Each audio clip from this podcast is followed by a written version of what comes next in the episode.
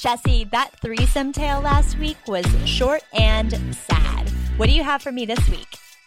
When a sultry vixen sets her sights on men and money, nothing gets in her way, especially not her pesky husbands. I'm Andy Cassette. I'm Jessie Prey, and this is Love Murder.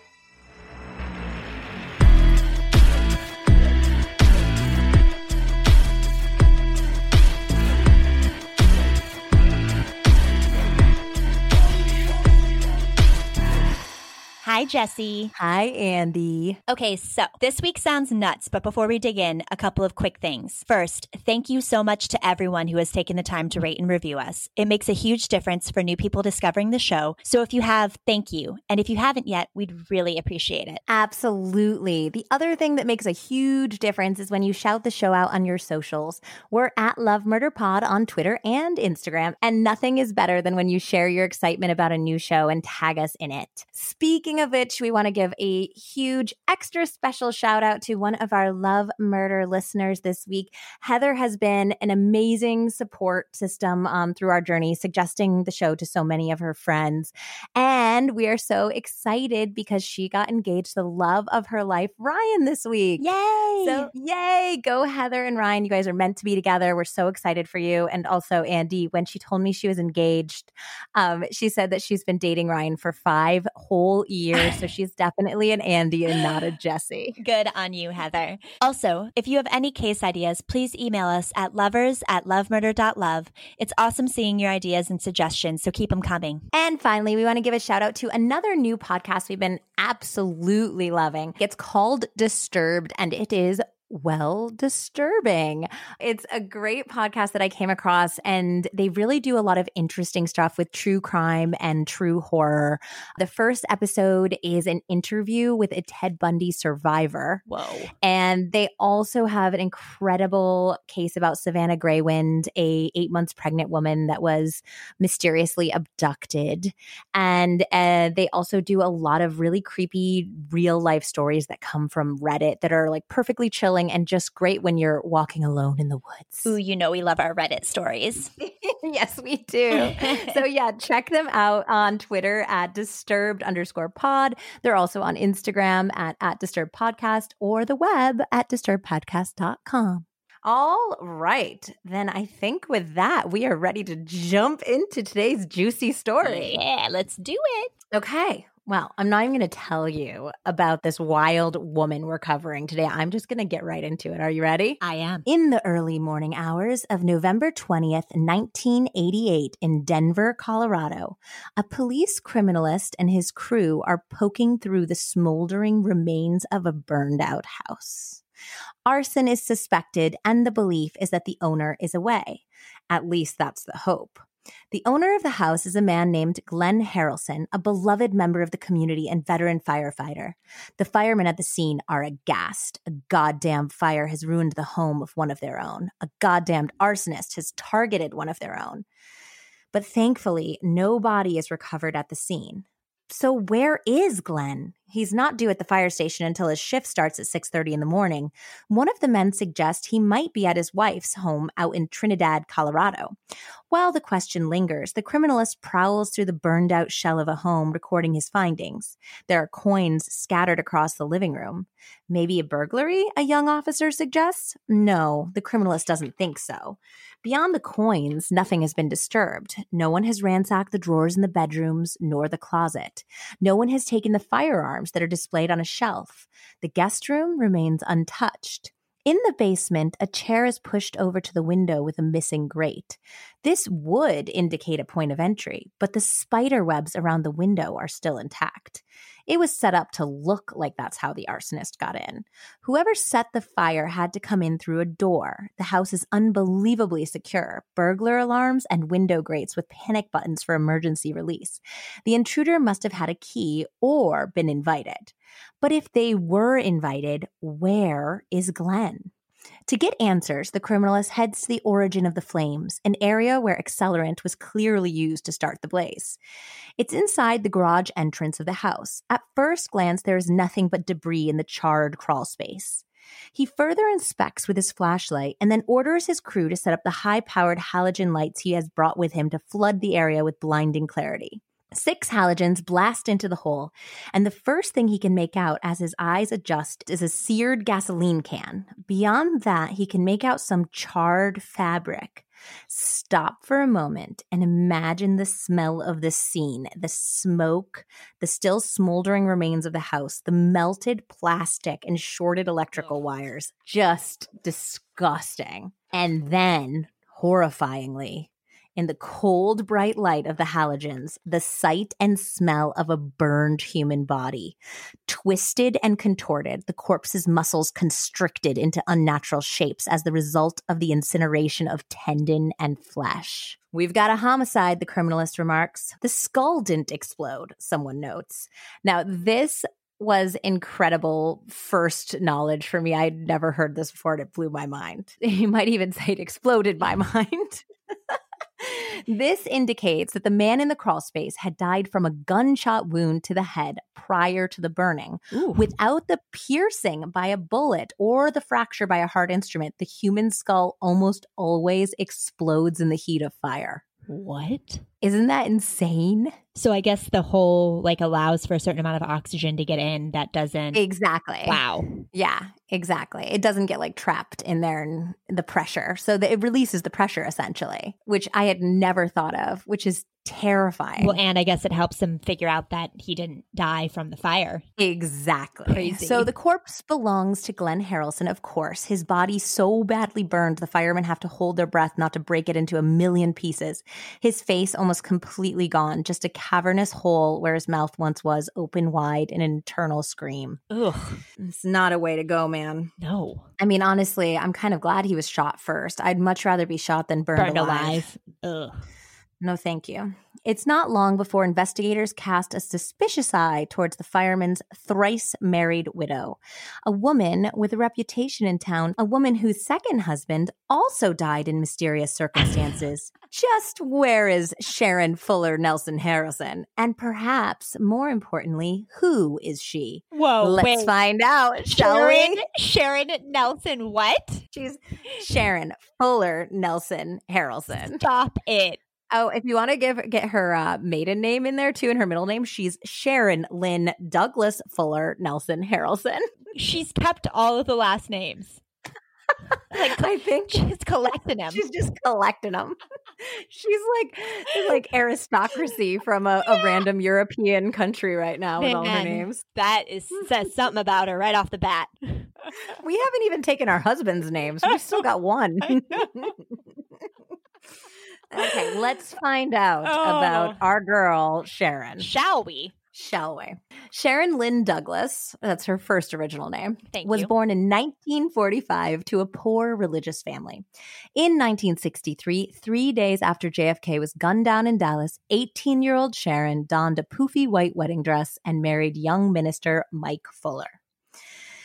So she's she's really young. She's only 18. She had not wanted to marry him. She had cried when the invitations were sent out. Her mother dismissed her saying you'd be a damn fool to pass up this chance. He's going to be a minister. He's making something of himself. Later Sharon recalled her thoughts at the time, quote, "They were reinforcing this little girl in me that would marry up. Maybe if you marry somebody that's all white and clean and happy, you'll be okay.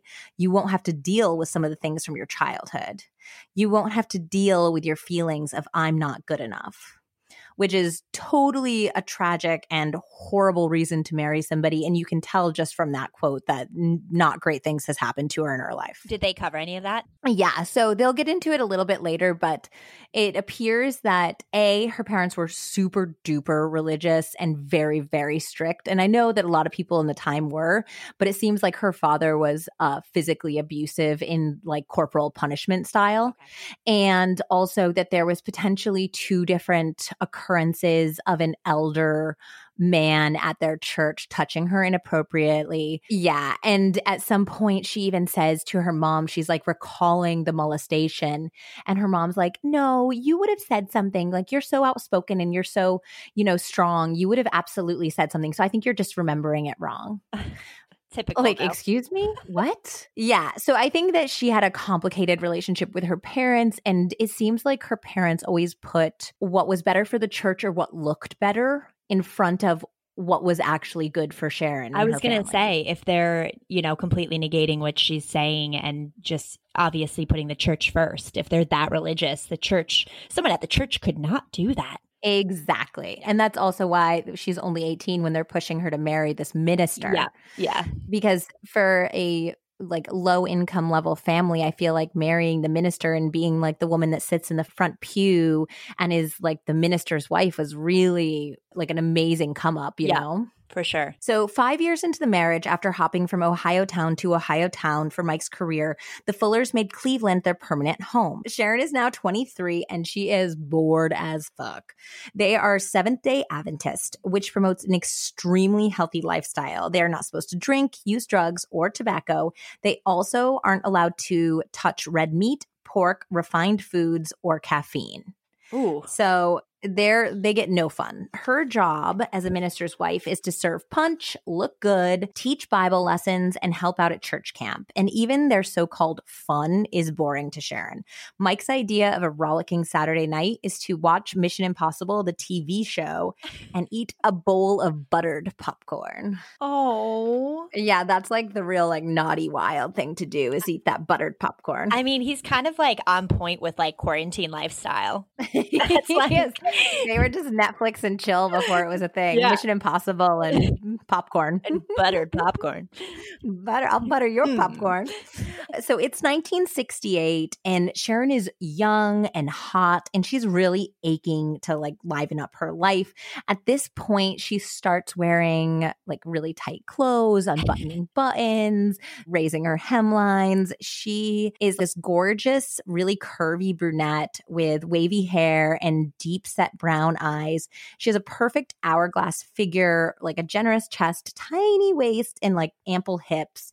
She looks like a young uh, Jeanne Tripplehorn, if you can remember what she looks like. yep. She's gorgeous. Yeah.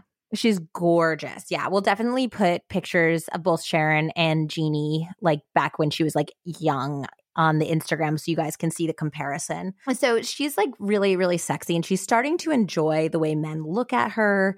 And she starts secretly drinking and smoking cigarettes. So, so she's getting a little wild. And in order to have more freedom, she starts a job as a secretary at a Cleveland printing business. And now, within a month, she starts an affair with her 50 year old married boss. What? Yeah, it's not a great idea. How old is she at the time? She's 23. So, I mean, this guy is like older than her father. Yeah. And he's married. Yeah. Yep. And, And so the affair goes on. He's married and he has two kids. So, Ooh. Just not a good look over here, Sharon. And this is going to be the first of many, many poorly thought out affairs. So the affair goes on for months until at the end of 1968, Sharon finds out that her birth control has failed and she is pregnant. Oh It- no. it- yeah. And it's almost absolutely her lover's and not her husband's. So she passes it off as her husband's because she doesn't really have much of a choice. The lover doesn't want to have anything to do with it. He's like, just have you and your husband raise it. And her husband seems like a little excited about the idea of having a baby. And, but it seems like it's more for optics. Like he's a good preacher and a good family man. And now he's going to have a child. It looks good you know, for the greater congregation rather than he's like genuinely excited for them to have a child, you know? So th- she finds out exactly how Mike feels about her one night when they're having people over. And, and because the Seventh day Adventists don't, you know, drink, when they socialize, a lot of times they would just like come over and have like soda and watch a television program together. So she's pregnant and she passes out on the couch one night while they're entertaining some other couples. And when she wakes up, she's on the couch and she can hear him like just off in the other room. And he's telling their guests that he's never loved Sharon, that she's like a millstone around his neck and like his cross to bear. What? So, yeah, so she's pregnant and she's finding out that he's never loved her. And so I think that even though she's already having the affair, she's probably really emotional. She's hormonal and now she's fucking pissed. So she knows that their relationship is doomed. And it seems like both of them, somewhere inside, are acknowledging that this marriage was the worst mistake of their lives. So their baby, Rochelle, is born June 1st, 1969. And she brings no respite to her warring parents. Like every, they're getting in fights all the time. And if you think about their circumstances for a second, you can totally understand why. They live in a tiny duplex in Cleveland in the summertime. There's no air conditioning. It's hot. It's terrible. His office has been converted into a nursery and he's like pissed about it because that was where he like prepared all his sermons and everything. And now he's upset. He doesn't have a place to go in his own home. He's no help with the baby. She's desperate and she's also recovering from giving birth. It's just an altogether terrible time. So they end up in a huge fight. And she is just ready to get divorced. She wants him to get her an apartment and she wants to move out. So he refuses, of course, because ministers can't get divorced. It would just set a terrible example. Yeah. So just live in so misery forever. yes. as your sacrifice. so so he's like absolutely not. You're not moving anywhere. We're going to get through this.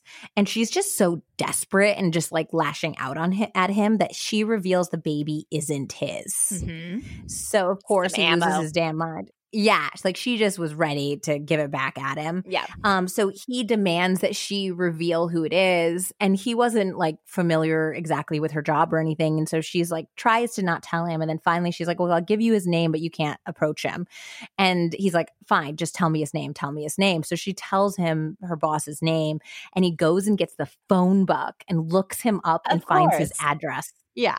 And so then he peels out. So she ends up calling a mutual acquaintance and is like, Hey, I, I screwed up. I had an affair with this guy. I told Mike he's on his way to confront him. And if he does, he could either hurt the guy or hurt himself or he could really cause a scandal in the church if they see that their minister's going over to like beat some guy up, right? So she gets the friend to intervene, and basically the friend gets there like right at the same time Mike does and talks him off the ledge.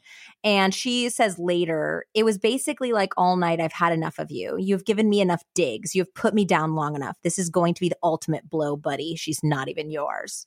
So that was the point to hurt him in this. And they have an extremely toxic marriage at this point, but they don't really see a way out of it. They're both young. They both are very religious. And I, I don't think she's actually very religious. I think it's just by virtue of her, her birth and her parents and her husband, she's religious. Yep. So they move around the Midwest a little bit and finally end up having another baby girl named Denise, Ooh. born in 1974. I know, Rochelle and Denise.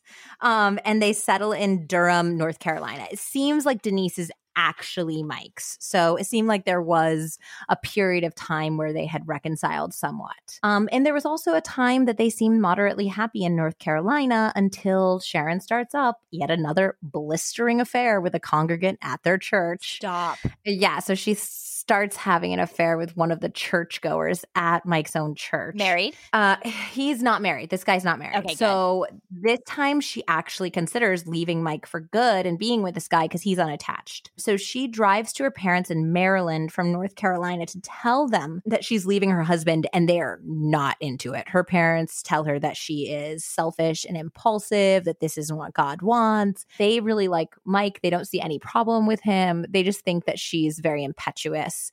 And at this point, Mike is realizing something's going on. I don't think at this point he was aware of the affair, but he might have been. And so he sends her some flowers at her parents' house to try to woo her back. And when they arrive, her mother's really excited. She's like, Oh, your husband sent you flowers. Oh my gosh, this means he wants to get back together. Everything's going to be fine. And she gets incensed. She's like, takes them and she's like, Get them out of the house. And her mom's like, Well, if you don't want them, I'll just put them in my room. And she like flips out and like thrashes the flowers and throws them out in a dumpster. And her mom's like, why are you throwing away perfectly good flowers? Because her mom's like a child of the depression. So she's like, what are you doing? And then she complains to her lover that her stupid husband sent her flowers and he didn't. So the next day, more flowers arrive from her lover this time. And she parades them through the house and puts them on her bedside and tells her mom that they're from the man she really loves. Whoa.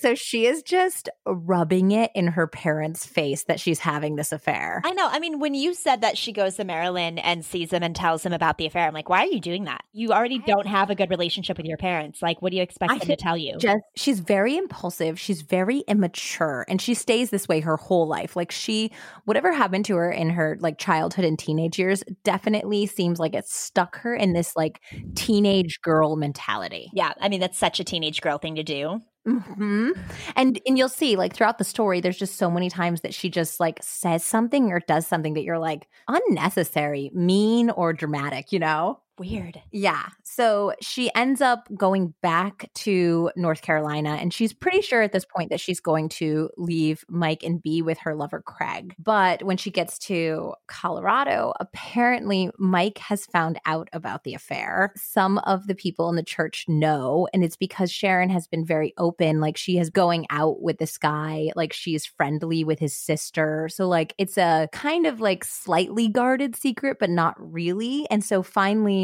he finds out about it through some of the other people at the church. And the church suggests that they move because it is distracting and scandalous that the minister's wife is having this affair. So he is incensed and he says apparently to her, We're being kicked out because you're a little slut, Sharon. Oh my God. That is not very ministery. No, it's not very nice thing to say. I mean, she's not behaving well, but dear Lord. She's your wife. So, yeah. So I don't think he does a lot of soul searching about exactly like how they got into this predicament, you know? He's just really angry with her. So the congregation basically kicks them out, but fortunately the the church moves them to Colorado. And at this point Sharon goes to her lover and is like, "Hey, they're kicking us out. I don't really have any choice." Like she doesn't have any independent money of her own. She has two young children and she basically has to be like will you are you going to marry me? Are you going to like sack up and am i going to stay with you? Or what's going to go on? He's like yeah i don't know. It was fun. You should probably be with your husband Yeah. yeah. Oh you know this is hard. Mm, bye. Yeah. Bye, crazy. bye crazy. See ya. Sex was great. Thanks. So yeah so she's basically stuck. And also of course you can't like become independent because her parents won't take her back like if she was like hey i want to get a divorce i'm going to move in with the girls until i get on my feet they'd be like no you're staying with your husband And the way she had it in Cleveland, where she had her own job for her own fun things, was like a good move. But then she had the affair with the boss. So it's like, exactly Yeah. and the boss like after the whole scandal and everything he's like yeah i don't want you working here anymore Yeah. especially if your husband's going to come try to attack me you know yeah. So yeah, she's basically shit out of luck at this point. There's no one to run to and she has no way to support herself. So summer of 1976, the Fullers pack up and move to La Junta slash Rocky Ford, Colorado. There's like two little towns that are like seven miles apart. They each have Seventh day Adventist churches and he'll be preaching at both of them. So right before they left, they receive a letter from the elders at the churches that Mike will be ministering at. And one of the elders is optometrist Perry Nelson. And Sharon said she felt an instant connection to something about Perry. She said, quote, there was something about that letter, about Perry's name that was like a magnet to me. I wondered what this man was like. Which means, uh oh, Perry, you're in trouble. Mhm. Life was not improving in La Junta. Their builders had gone out of business, leaving their house half finished and completely inhospitable. They had to move into a motel where both daughters got awful cases of diarrhea. And Sharon was stuck all day in the Fleabag Motel with them because they only had one car, and Mike was trying to chase down the builders, set up the church, and find a new place for the family to stay. So she's miserable. She's already just had this humiliating experience in North Carolina, and now she's like stuck in a shitty motel room with literally shitty butt kids. Yeah, that's does not sound ideal. No. So she's completely miserable. So she finally gets a chance to go out when Perry Nelson, one of the church's elders, and his wife Julie invite the Fuller family over to dinner to welcome them to the town and congregation. So Perry is a tall, trim, attractive, and charismatic doctor. He's 6'3 and a lean 180 pounds. He has brown, like brownish salt and pepper hair and like a bushy, like 70s beard. He's really cute. He kind of looks like um like an older 70s version of Tom Schwartz from Vanderpump Rules. oh, no way. Yeah, he's got that like kind of like sweet, innocent look to him. You know, with like the brown hair and brown eyes, like a little puppy dogish. Yeah. And at 43, he certainly seems to have it all. He has an adoring wife, three nearly grown daughters. They're all like in their older teens at this point. I think they're ranging from like 13 to 18 or 19. Crazy. Three daughters. Yeah, exactly. Oh man, I think we're going to stop at two. Uh, a beautiful home, two optometry offices in Rocky Ford and Trinidad. Whoa. He has a motor home, which were super big in the 70s, and even an airplane. So he's also a pilot. Yeah. So he has a lot of stuff and a lot of, he was also extremely well respected in the church and the larger community. But behind closed doors, he is not the most loyal guy. So he is the type I wrote douche canoe. He's the type of douche canoe who blames his infidelity on his wife's coldness. Oh. You know, he's like oh. one of those guys who's like, oh, my wife doesn't pay attention to me and she's so frigid and I just need an affection. And it's like, well, maybe she'd be a lot nicer to you if you weren't a habitual philanderer. Yeah. So he's he is Schwartz. he is, yeah. Doesn't just look like him. yeah. So he is a, a naughty boy. And by the time the Fullers are about to arrive in Colorado, he and Julie are recovering from the fallout of a four year affair he had with another local woman. Yeah. So Julie is a typical stand by your man type of gal. Um, she helps him in his office. She works as a bookkeeper for another doctor, and she raises his three daughters without complaint. By the time the Fullers roll into town for their own fresh start, the Nelsons are trying to revive their marriage as well. Spoiler alert, this doesn't work out very well for either couple. I figured when her second last name was Nelson. yeah, kind of gave it away. So immediately, Sharon and Perry, these two cheaters, hit it off. Whoa. Mhm. Like finds like over here. Like Uh, a sparks to the flame. yeah, exactly. The thing is, is that Perry was like this naughty, cheating boy, but I feel like he did not know what he had coming when he found Sharon. Yeah. Yep. So another church elder, Carl Wheeler, and his wife Blanche are at the same meet and greet dinner, and they both recall feeling distinctly odd about the new minister's wife. I don't know why. I just felt uncomfortable around her, Blanche said. Carl said, She's out looking. Blanche was confused. Looking? And he said, You and I mean? For a man.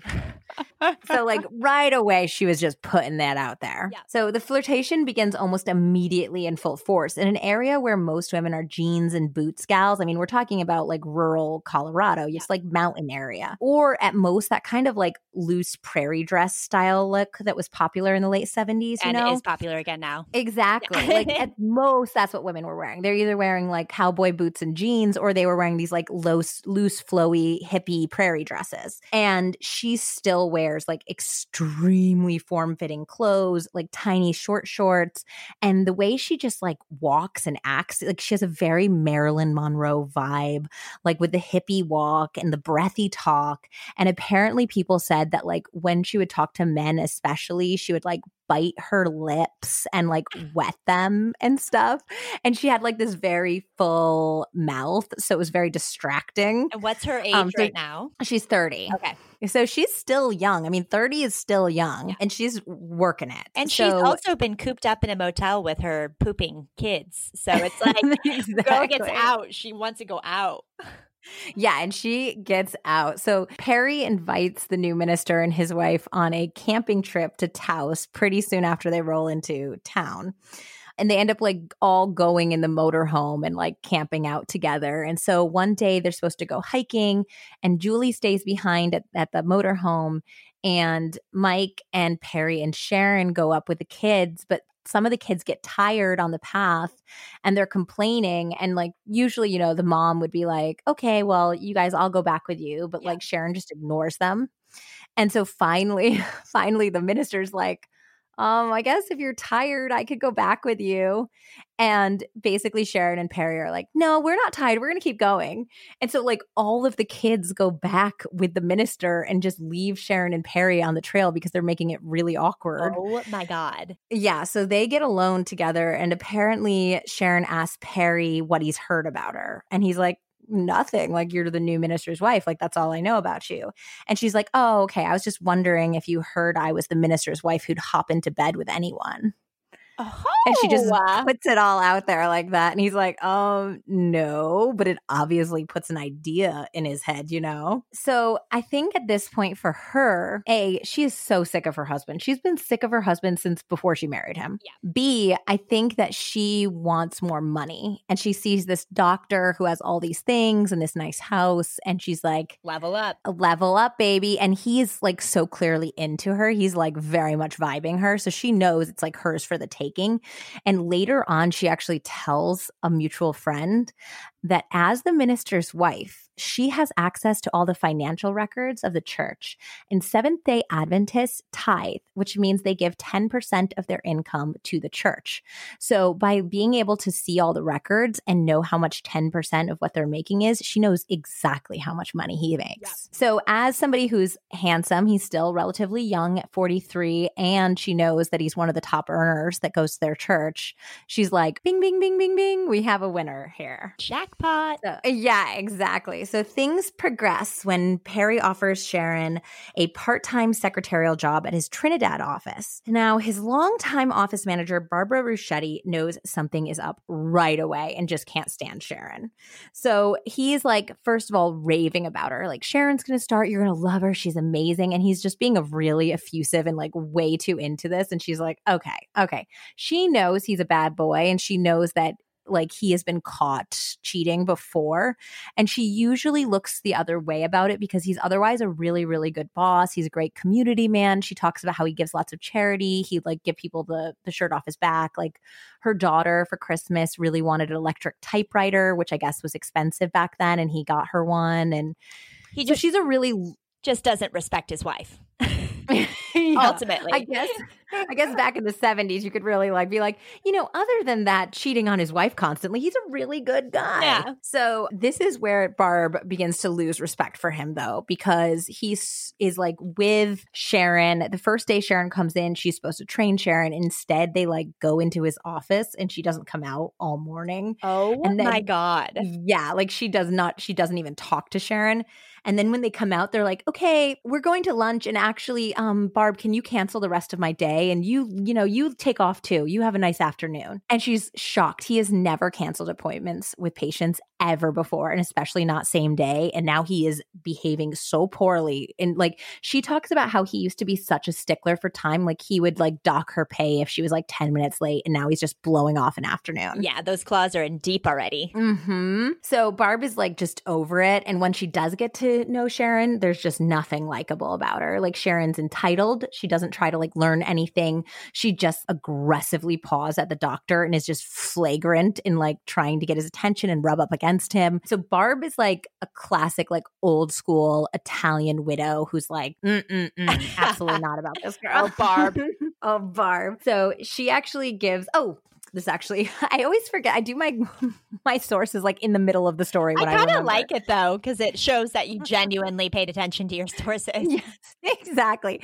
So my main source for this story is a book called bitch on wheels by Gregg Olsen which is hilarious. The book is really bizarre. It's a great story about Sharon, but there's other parts of the book that I'm like really confused by. Like there's no um page numbers on any of the pages and and there's just a whole bunch. It's a weird book but it had a great story so thank you Gregg Olsen. Um and also you can find this story on evil stepmothers fatal vows and or deadly women. All of those are id shows that they feature this lovely tale on sharon. Wow they really covered it. They really covered i saw two out of three.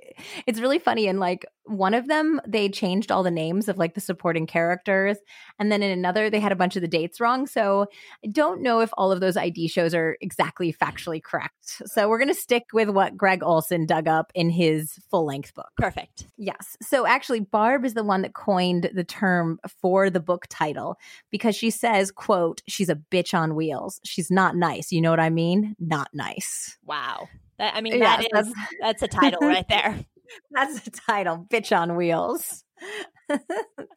so it's been like barely a week or two after Sharon starts working for Perry that they consummate their budding relationship. This went fast. So he calls because they both live in Rocky Ford. And so they go down to the Trinidad office, which is in another area, to go to work together. And so he tells her that he's going to drive the motorhome down because he's going to pick, like, refill the water tanks in Trinidad. So he's like, why don't you come down with me? In the motorhome and then I'll drop you off later after we're done with work. And so uh, they go to work, and at work, Barbara calls that day as the two spent the morning brushing up against each other like teenagers in lust, oh is what God. Barb says later. and then Sharon later told a friend, I just knew it was going to happen. There wasn't any other way. By the time we left the office in Trinidad that afternoon, there was no mistaking in either his mind or my mind what was going to happen in the motorhome. So the two leave Barb to close down the office and they end up pulling off at a rest stop about halfway back to Rocky Ford. And they do the dirty deed for the first time in the motorhome at a dirty 70s rest stop in Colorado. I'm actually shocked it took that long. I know, right? I think this was like at least a month after they met. Shocking. yeah. So soon they're exchanging love notes at work. And at this point, Perry wasn't even trying to hide it from Barb. He showed her a pile of notes that Sharon had written him and said, Look what my doll left me today. So Barb warned him. She was like, Oh, Doc, please let this go. It's going to ruin your life. And he just told her she didn't understand. He couldn't live without her. And he tells Barb that he's going to marry Sharon. Oh my God. Hmm So it's only been like a couple months, I think, that they've known each other at this point, and they're getting very flagrant. So at this point, the congregation was getting nervous and agitated by the affair because everyone was picking up on it. And normally they would go to the minister about anything about like sinning or personal issues between people at the church, but it's his wife that they want to talk about. So finally, some of the church people elect to have Elder Carl Wheeler and his wife say something because they're like the most well respected at this church. And when approached, Mike seems offended and rebuffs them but he doesn't seem surprised. He's just like, What are you talking about? Of course, my wife wouldn't do that. But they like both notice later, they're like, But he did not seem shocked. He didn't have a normal response. So he's angry and humiliated, and he confronts Sharon about the rumors, and she denies them completely. She calls the reports the work of conniving liars, people jealous of her and her friendship with an important community leader. Mm-hmm. So she's like, They're just jealous. I have a great relationship with Perry. Mm-hmm. So great relationship sucking his dick. That's one way to build an everlasting friendship. Oh yeah. so yeah, so they had moved there in June or July of 1976 and now at the end of September, September 27th, 1976, Julie Nelson returns home. It was a, it's kind of like a Tupperware party, but it was for face cream. It was like one of those parties where women get together and like sell something. Yeah. And so she returns home from this face cream party to find Reverend Mike at her door, and he's disheveled and distraught. And he tells Julie that Sharon has left him for her husband. And so he'd been driving around looking for them and he didn't know where else to go. And he's just in such a bad mental state. He admits all about her multiple affairs in Ohio and North Carolina. And he even tells Julie that Rochelle isn't biologically his. Oh, shit. He's going to yeah, in. So he's he's unloading on Julie. So Julie's like shocked at all of this and the timing, but of course not surprised that her husband is once again cheating. Yeah.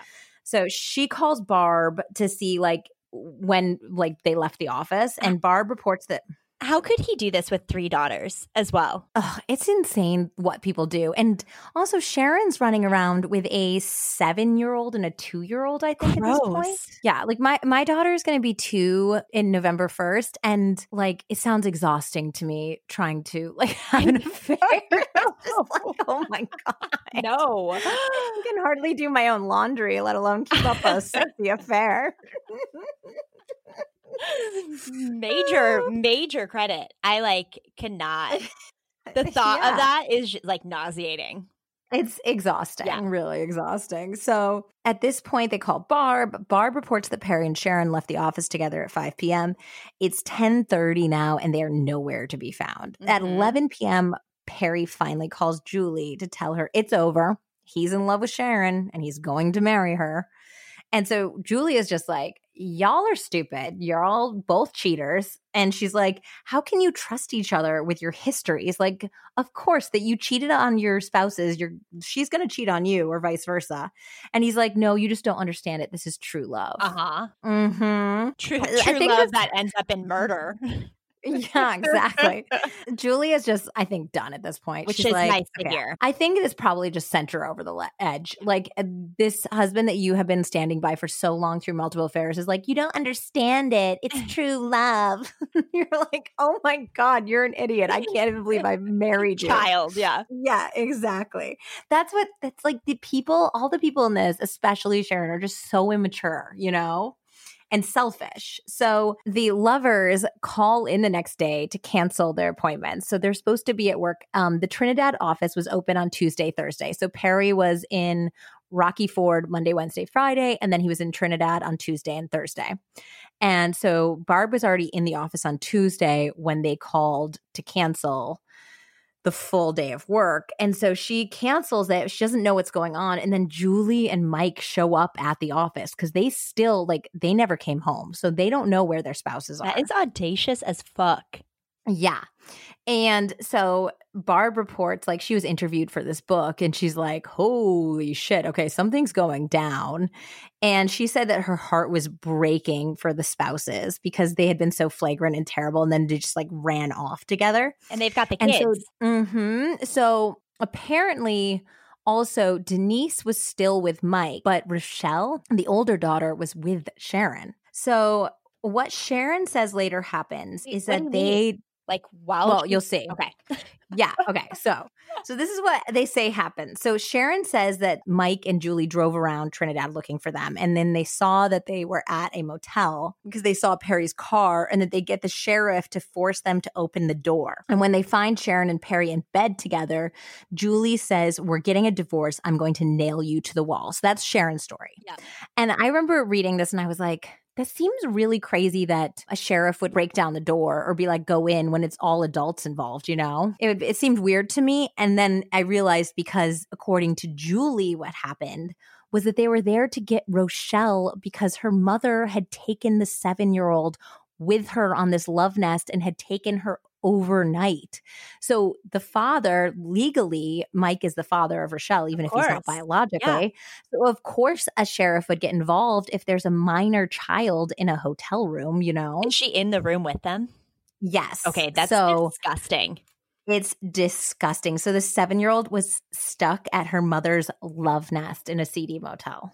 That is so fucked up. Yes. And so basically, Mike gets a restraining, he gets full custody and a restraining order against Sharon and Perry because the seven year old says they slept together in front of her. But we don't, I don't know if that means like she was just being literal, like she's a seven year old and she was like, they slept in the same bed together, like they, they literally slept. Yeah, but that's or the if- thing. If you're seven, you don't necessarily know what's going on, and there's two people under the covers. Yes, it's so so so bad. So of course the courts award him temporary full custody based Right. on this event.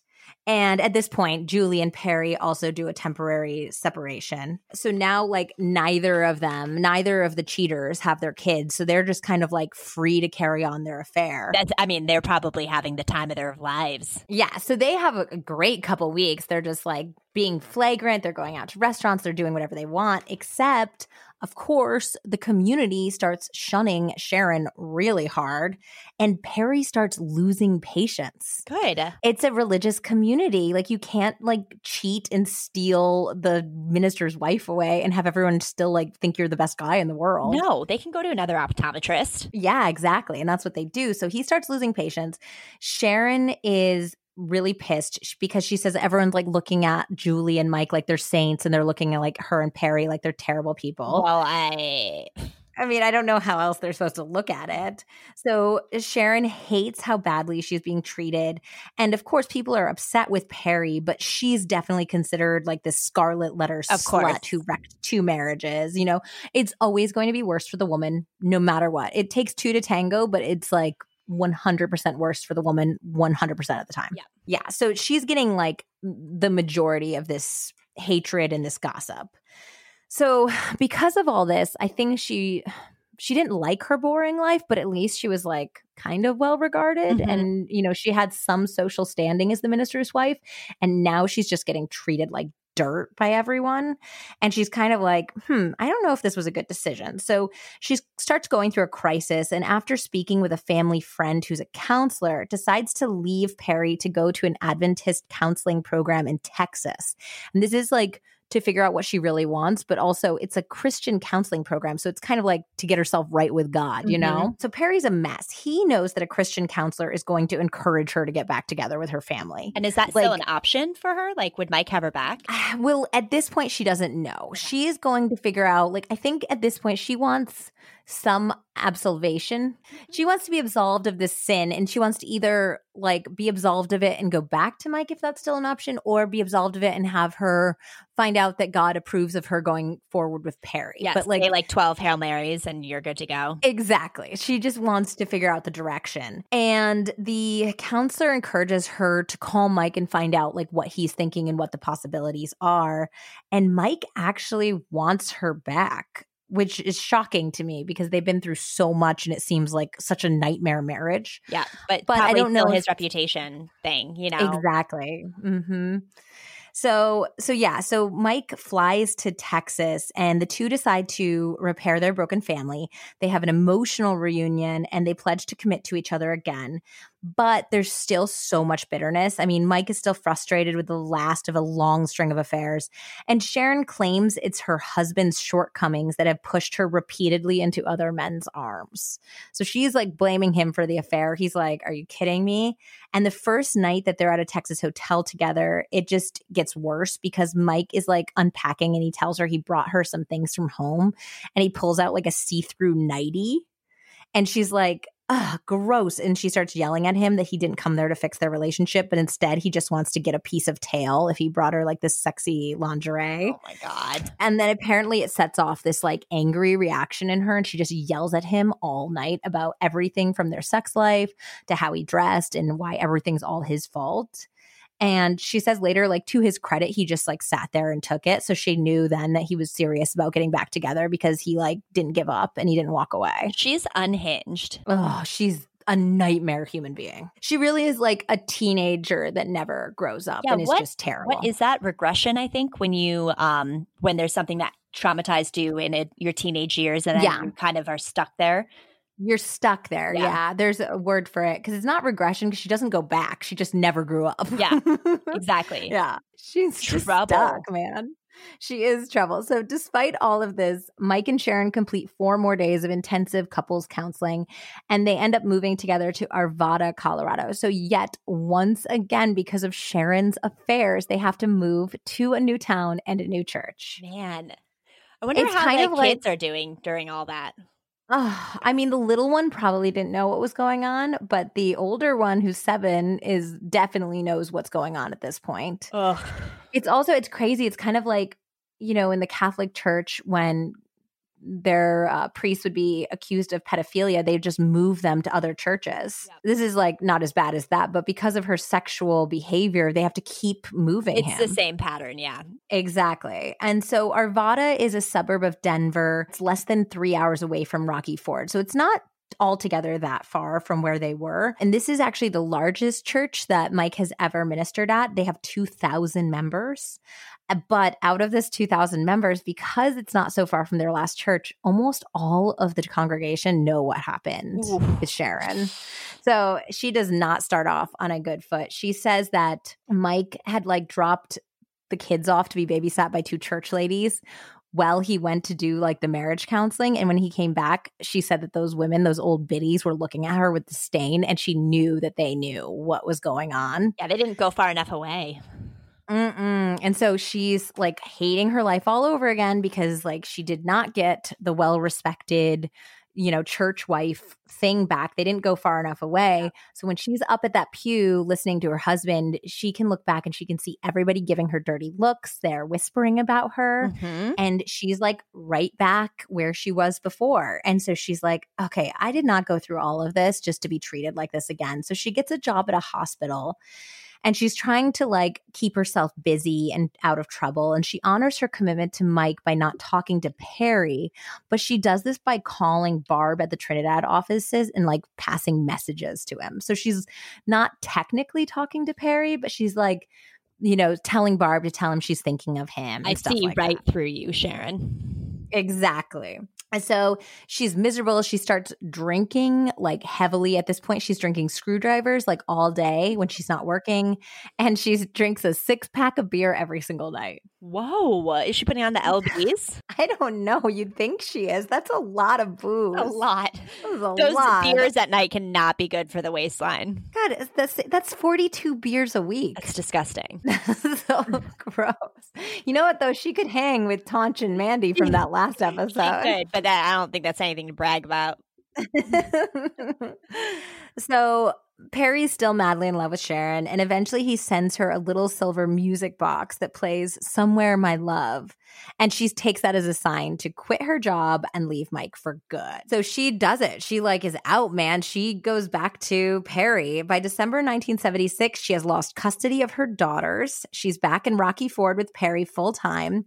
And Julie and her daughters moved to California on January 2nd, 1977, finally leaving Perry after years of infidelity. Good for them. Thank goodness. Yeah, run, Julie, run. Yeah. So Julie said that when she was driving away, she started crying and then she started laughing. Like she could not stop laughing. Like she was like, Why am I crying? like, this is the best thing that's ever happened to me. She's like, Thank God. And her daughters were in the car and they're like, Mom, are you okay? And she's like, I'm the best I've ever been. oh my god. So life only gets like better for Julie after this for the most part. There's some little sticky things that happen with her daughter that I'm sure she wasn't happy about, which I'll tell you about, but like for the most part she gets life gets better for Julie. Good. So Sharon returns to work at Perry's Trinidad office much to Barb's chagrin of course. And she's like alienating more patients and losing them by the truckload. Like she has no customer service. They talked about how they had this one really wealthy family that was a big client and the son brought in his fiance and uh, she was trying on hard contacts and the girl was like freaked out about putting glass in her eye you know and instead of like helping her uh sharon was like you're just a big spoiled baby and was like yelling at the girl and so the son was like how dare you talk to my fiance that way? And she was like, I don't care who you are. Like Sharon was like, fuck you, whatever. And so he got up and he's like, my entire family will no longer be coming here. And they had like a giant extended family, and the entire family stopped going. Yikes. Yeah, so she is not good for business. So when both of their divorces are finalized, Sharon and Perry marry on July 1st, 1977. And it seems also at the time they married, they were most likely already like a couple weeks pregnant when they got married. So- really?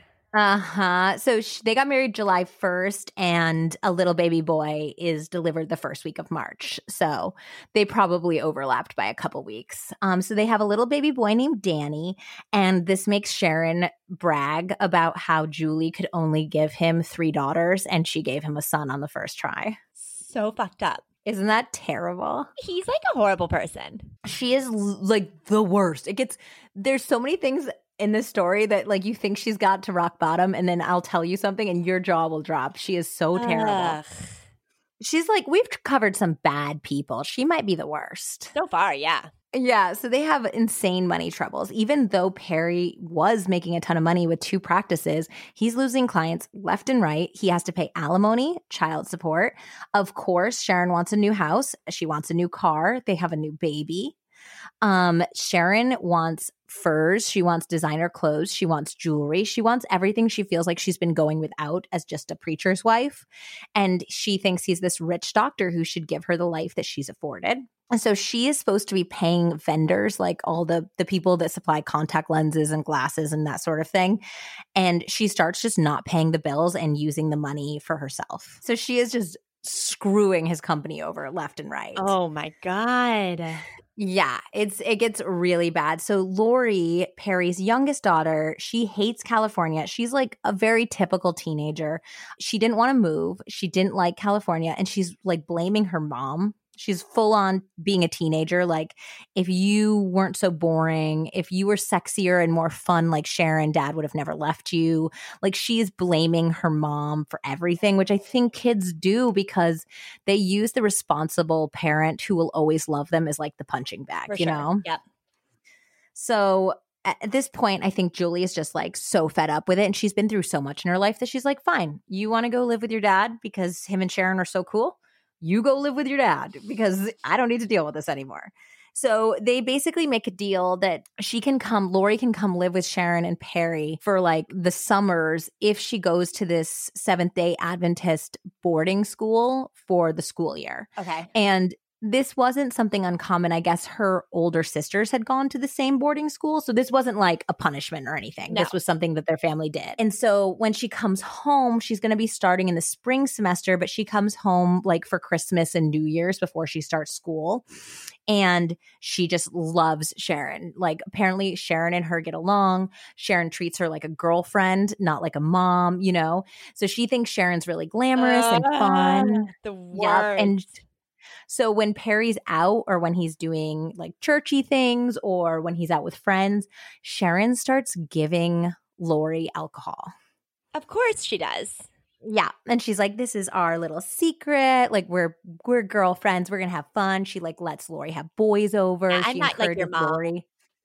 Yeah, I'm a fun stepmom. So she even tells her, like, oh, if you like, you know, empty shampoo bottles, you can pour booze in and sneak it into the school. Oh my god. hmm So she kind of like encourages this behavior and she gets like Lori a little hooked on drinking. And so she does bring some booze back and then she like gets into trouble at school for partying and having alcohol. Oh man. And this happens several times. And so she's very close to getting expelled because they are Seventh day Adventists. Like, even adults aren't supposed to drink in this exactly. Exactly. So it's really bad. She's also like cavorting with boys and all this stuff. So she's about to get expelled, and the school calls Perry to like come down to the school and try to straighten her out. And so they go to visit, and at Sharon's direction, Perry takes off his belt and in the dorm room puts 17 year old Lori over his lap and spanks her with the belt. Oh my god. Well, it's honestly his- though on Perry for not like, you know, being so pussy whipped behavior. that yeah. Exactly. And so apparently it's so violent that, like, of course, Lori's crying and she's like thrashing and she breaks some blood vessels in her nose and she gets like this terrible nosebleed all over her sheets while this is happening. Oh So, like, God. It's very violent. And apparently Sharon and is holding baby Danny and just like watching and smirking. So like Lori's completely humiliated. She's unbelievably sad. Also, all of the drinking and the fun having was obviously all of Sharon's idea. And now she's just sitting there watching her get punished. yeah, is and she didn't- like a manipulative tact on Sharon's behalf or like Yes. Okay. 100% Sharon was trying to drive a wedge between Perry and his daughter. He wa- she wanted to piss Perry off enough that he wouldn't pay for his daughter's schooling. She wanted to Oh cut off God. finances and emotional ties. So she really planted all of this stuff. So afterwards, they go to a movie because that's what Sharon wanted to do. So after this girl is just slapped around by her father when she's a grown 17 year old girl, she has to like pull up her pants and go to see Caddyshack with them. Oh my god. I know. So they go to see Caddyshack, and Lori is just numb, and she's like, like Sharon's like laughing along with the movie and being like, "Isn't this fun? Isn't this a fun family thing?" And she's like, literally looking at this woman like, "Oh my god, you're the devil! Like you are two different people."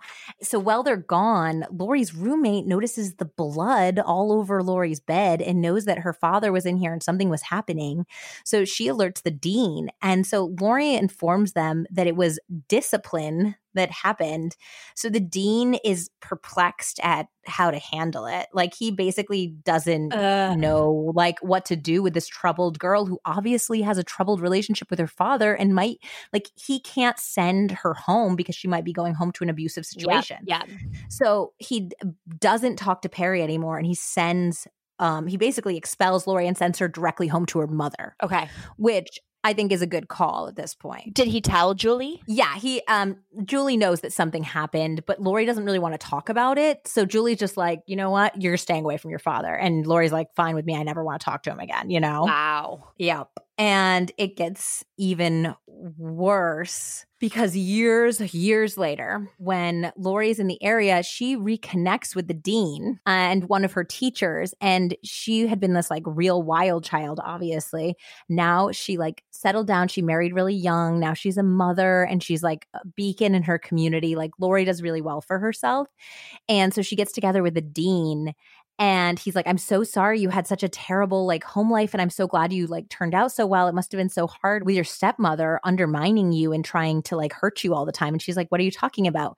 And sharon when she would like send her back to school with booze would then call the dean and be like search my my daughter's room because i think she has snuck alcohol back into the dorms. Oh my God. Mm-hmm. So she was Snake. setting her up. Uh huh. So yeah, Lori doesn't find out that till like years later, and she's like, I don't even know why I'm shocked, but it's like so disappointing to find out even years later, Of like course. how Of course. evil she was.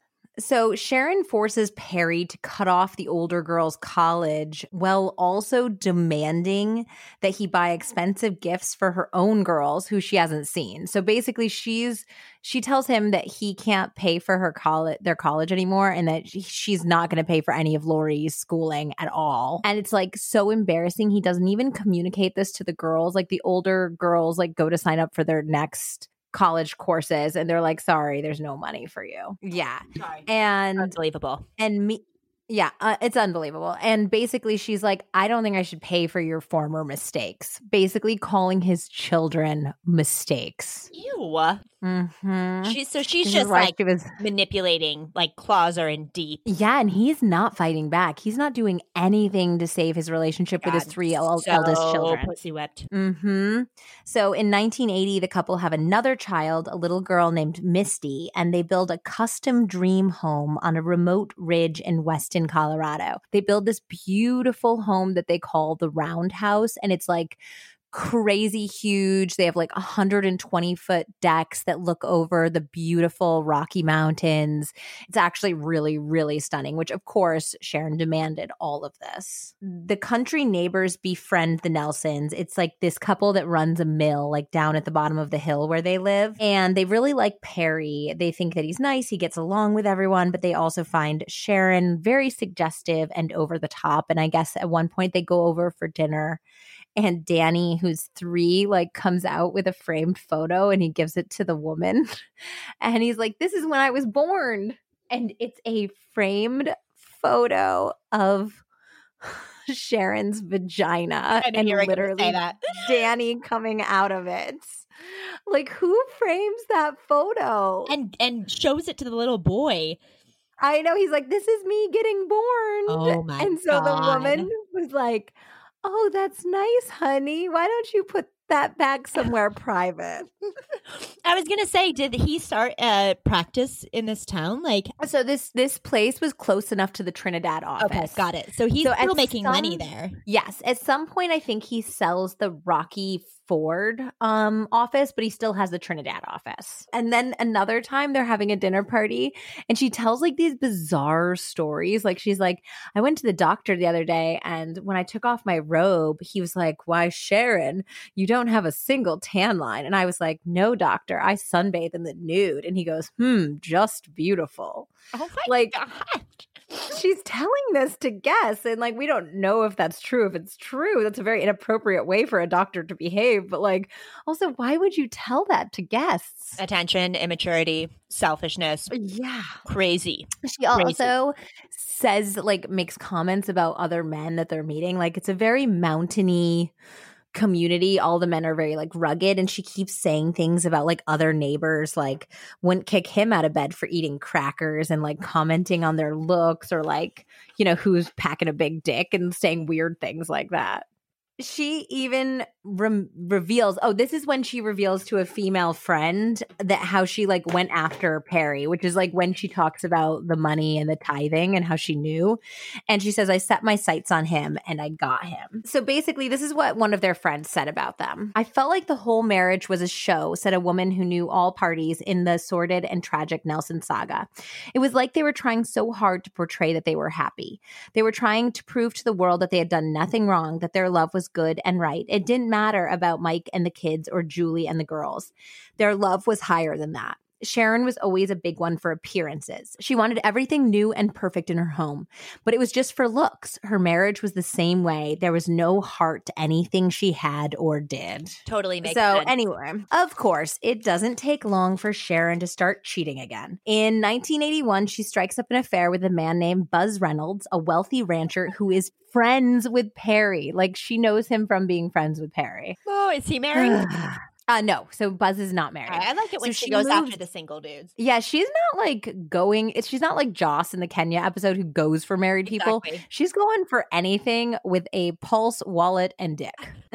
The three requirements. So she moves into Buzz's ranch, leaving her kids with Perry, who is deeply in debt at this point and suicidal. So basically, at this point, her older two girls are with her ex back in, he moved back to Ohio after Colorado. So they're back in Ohio, and now she's leaving her other two children with Perry and moving in with this new guy. She doesn't give a fuck. No, she's a terrible, terrible, terrible, terrible person and a terrible mother. And so Perry is just a mess. He owes shit tons of money to the IRS. He hasn't he hasn't paid like any of his alimony. His Bronco gets repossessed and his businesses are in trouble, which are all due in large part to Sharon.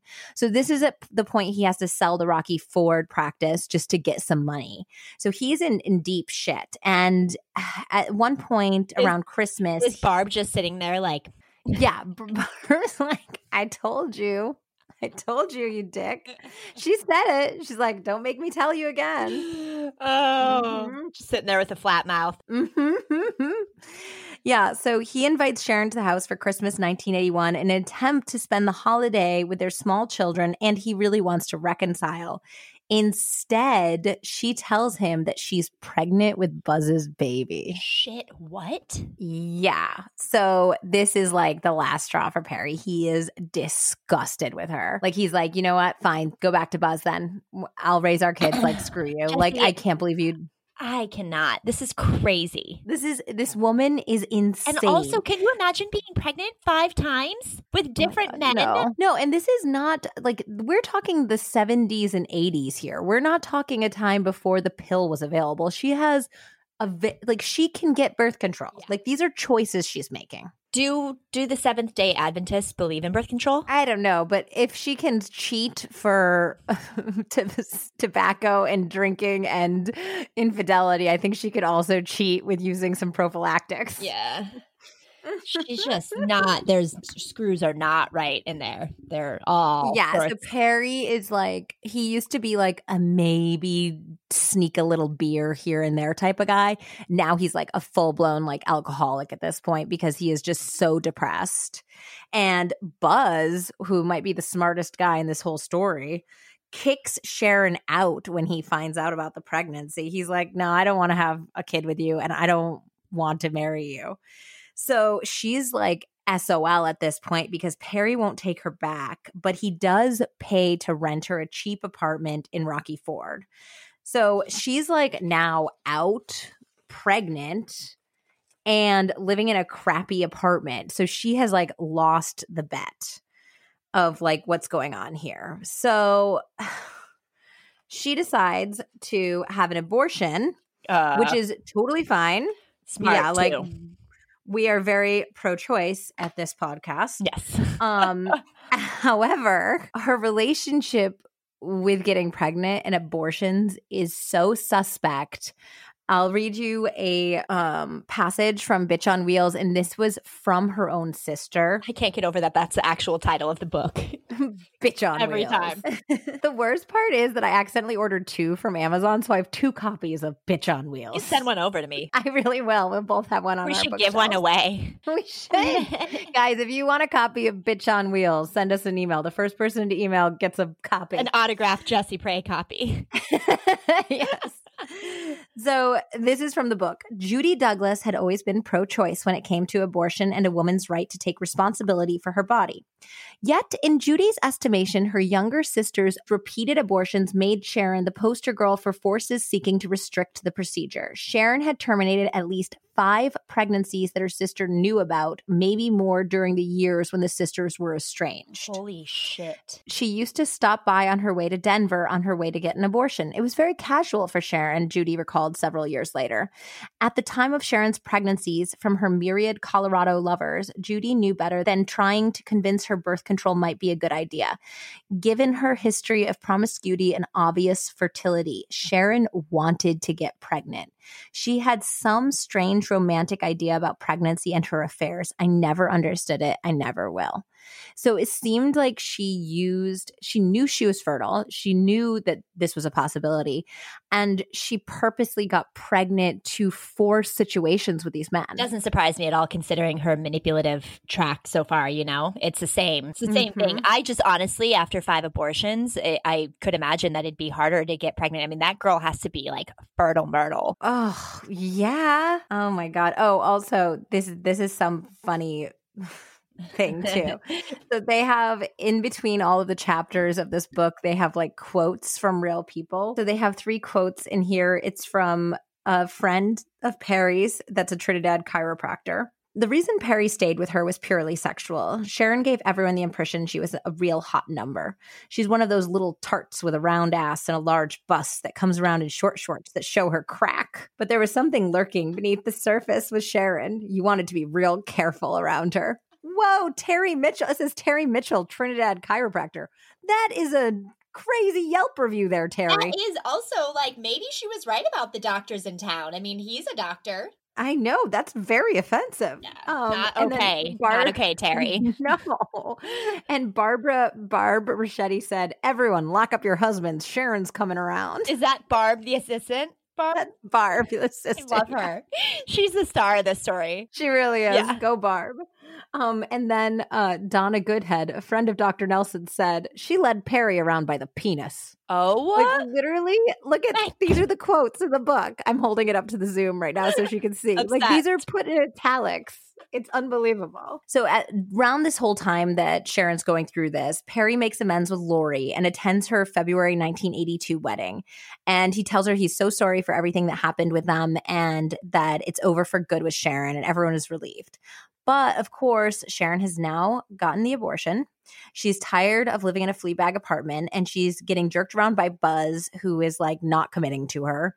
So she uses her son Danny's fourth birthday as a time to reconcile with Perry. Like she Oh, basically sweet talks her way back into his life.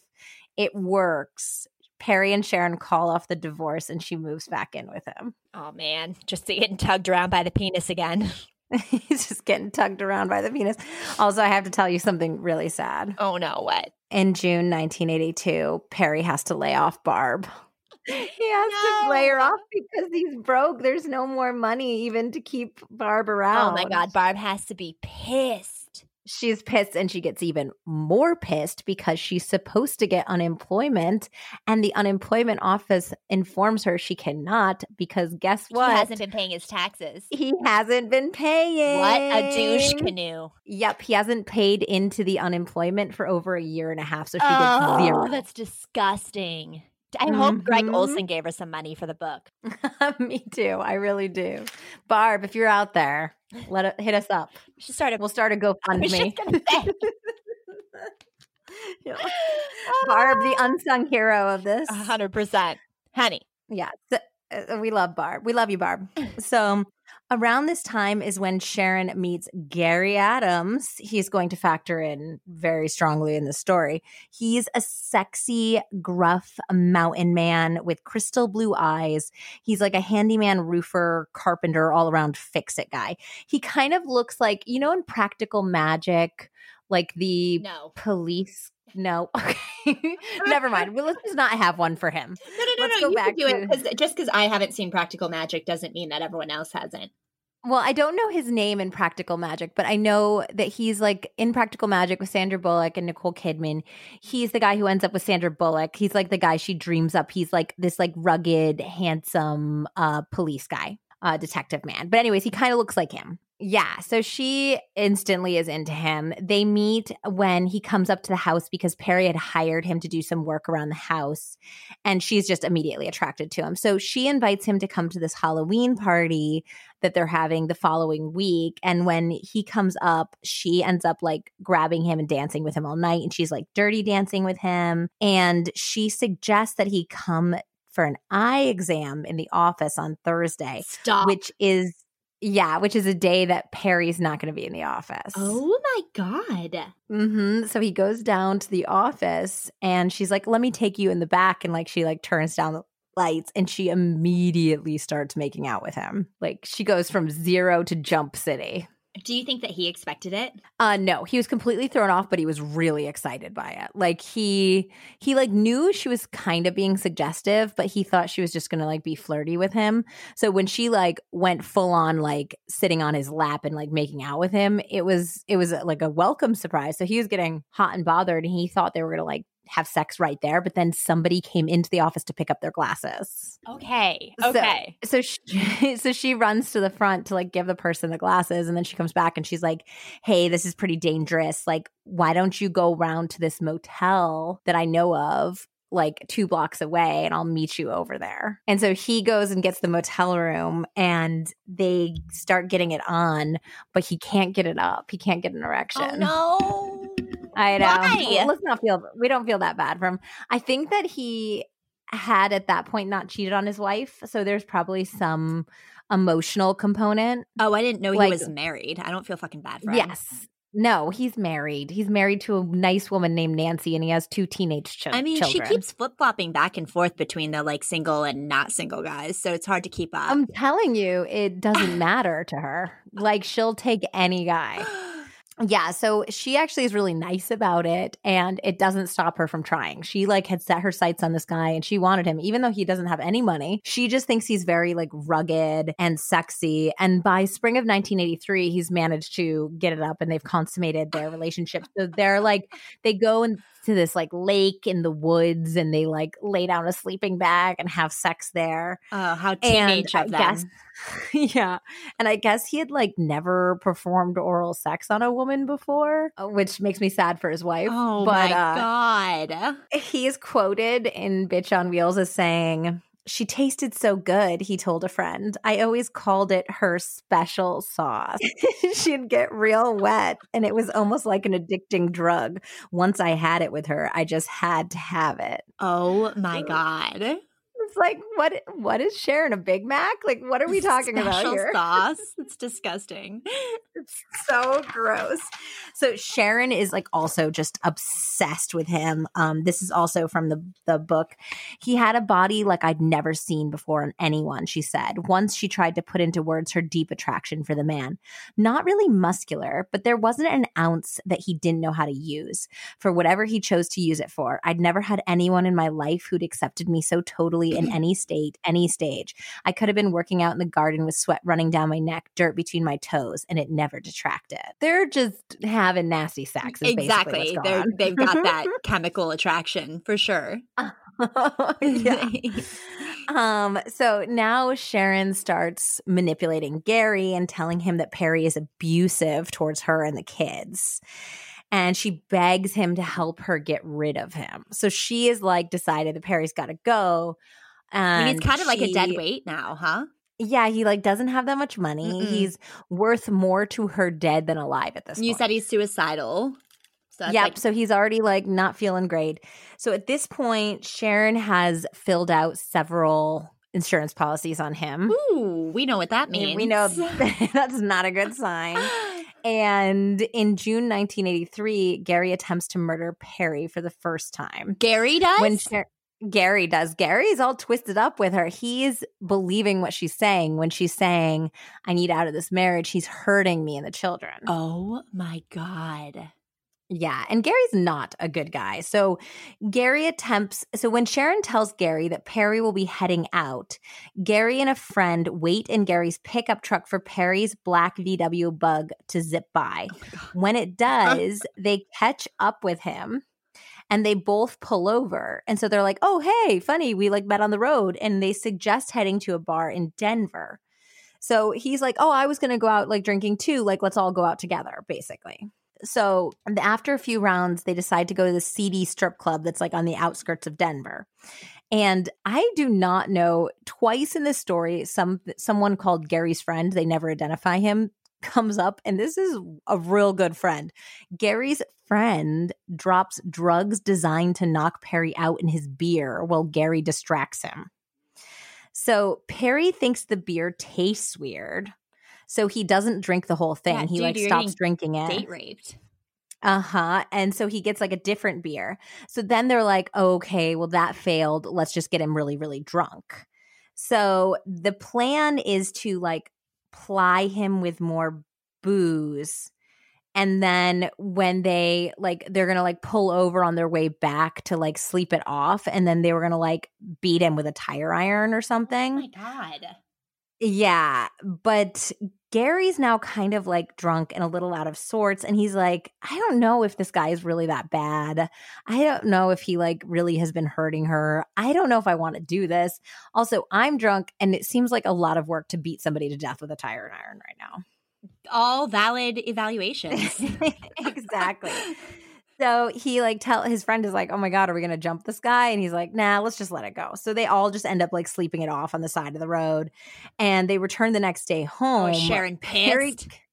Sharon is so angry and she's shocked. So she had assumed that you know, a cop would be like coming to her door or something and telling her that yeah. her husband was dead. So she was like planning her Oscar winning act of being like this shocked wife. And so when he walks in, she is like blown away and she is angry. Yeah, he's so like, is, I just had a night out with your husband. We got too drunk. I'm hungover now. Nurse me. She's like, yeah, bastard. Because both both her husband and lover are like, oh, we had so much fun last night and he's not ah, Ben. I kind of love that. Yeah. So Sharon's like really pissed and she starts withholding sex from him until he gets the deed done. So she tells him that he has a business trip in Denver planned in July, which is the next month. So basically, she's like, This is now or never. You have to do it then. And so Gary tells him that he tells Perry that he has an opportunity to buy some stolen guns there for cheap if Perry wants to give him a ride. And Perry's all in. Gary tells Perry not to tell his wife Nancy because she would disapprove of the illegal activity. So he's like basically setting up an alibi so nobody knows that Gary's going with Perry. The only person who knows is Sharon. And Gary tells Nancy, his wife, that he's playing poker with some buddies and he'll be out all night. Ugh, so, so many lies. A, a, so many lies. So from Weston to Denver, it's a four hour drive. And so the two men talk. And this is again when he's like talking about how he like really fucked up his relationship with his eldest daughters and how things have been like hard with Sharon and but he still loves her and he's just trying to mend things, how he's having financial issues and like I mean, he really opens up his heart to Gary, and Gary's like, hmm, I don't know if this guy is really that bad. I think that Sharon may have duped me, but he also is completely under Sharon's spell and he's he doesn't want to piss her off again. So he's like, I think I just really have to go through the plan this time. So they stop at a bar in Castle Rock and they drink a few beers and Gary excuses himself to use the bathroom and, and he actually goes to a payphone and he arranges for a friend to pick him up at midnight at the first tunnel past Golden, Colorado. So he's plotting something. So just before midnight in Golden, Gary tells Perry that he needs to take a leak and he suggests they pull over and it's right next to Clear Creek River. So it's completely like bucketing rain now. And this is an area of Colorado that has signs that like warn you against flash floods. Okay. They basically have signs that are like if your if your car is caught in a flash flood in this area, like get out of the car and climb up to the mountains because you will be whisked away down the mountains Crazy. in a river. Whoa. Mhm. So it's super dangerous, especially when it's raining. I mean, it's like really serious flash flood warnings. So it is pouring rain, and he goes out and he pretends to lose his wallet. So he goes back to Perry and he's like, Hey, when I was taking a leak, I, I must have dropped my wallet somewhere. Um, can you come help me find it? And so Perry's like, sure, man, whatever. And so they get outside, and like, of course, they don't have like flashlights or anything. They don't have phones like we do. So he tells Perry where he thinks he dropped it, and Perry turns around and like is down, his head down toward the ground, looking at the bank of the river to see if he can find it. And Gary picks up this 15 to 20 pound boulder Oh my God. and brings it down on Perry's head. So Perry is completely stunned and he sh- like falls to the ground on his hands and knees, but he recovers like he he doesn't get knocked out. So he's bleeding from the head now. So he's covered with blood and water. He kind of like falls into the river, but he pops like back up and he's like what the hell? And so Gary goes after him again with the rock, but this time they start fighting and Perry pulls him into the river with him. So they're like both in the river fighting now and like wrestling. And what happens like so apparently the plan was that Gary was going to knock Perry unconscious with the rock and he thought based on movies like you just hit somebody as hard as you can with a rock and they're out. Ugh, oh which is not what happened. Once Guys, again, It is so much harder to kill people than you think. Just don't do it. don't do it. Don't do it. is love murder PSA. Just don't kill people. I know we've, it's hard. we've said it before. You're gonna look stupid. It is stupid. Yeah. So You're gonna dumb. Don't- fail. You're gonna fail. It's gonna be terrible. And you're gonna don't do it. Be wrestling in a river. Yes. So his plan was that he was then to drown him and then he was to take his corpse back up to the car, What? put it in the car, yep, and then run the car into the river. So it looked like he like drove off the road. With like That a huge bash in his head. Yeah. so that's the plan. So instead, they're like now fighting in the river and it is like rushing water. I mean, it's a fast current. So they're fighting and Gary starts actually getting scared because Perry's actually taller than him and outweighs him by a little bit. So like he thought he was going to get the jump on Perry, knock him out, but now they're like actually fighting. And at one point, Perry pushes Gary under the water. So Gary's under the water and he's getting freaked out. He is figuratively and literally in over his head at this point. I like what you did there. And thank you. And when he surfaces, he manages to break away from Perry, but he's like still sputtering and he gets his head above water. And he watches Perry, still alive, get washed down the river by the current. So Perry just goes bye bye. bye bye. Bye bye. so that's it. So basically, But still alive. But still alive. He sees the current sweep Perry down the river and he disappears. So he has no idea whether Perry's alive or not or what happened to him. It's terrifying. So he like jumps out of the river and he runs as far as he can down, but Perry's gone. Like gone. He's like down the mountain gone. So he's like, okay, he could be dead. Like he could be drowned by the river. But when he saw him floating down the river, he was still alive. That is so scary. So scary. So he's out there in the middle of the night. It's like now midnight. He doesn't know what the fuck he's going to do. And so he decides like I guess I'll just stick with the plan and hope he's dead. And so he goes up to the VW bug and he starts the engine. He gets it going up to 20 miles per hour towards the river and then he bails out and the car goes into the river and it basically just floats. It like he thought it was going to like sink oh and it just God. I guess VWs are airtight, so it just like floats down the river with the headlights still on. Oh my God. What an So he's like- idiot.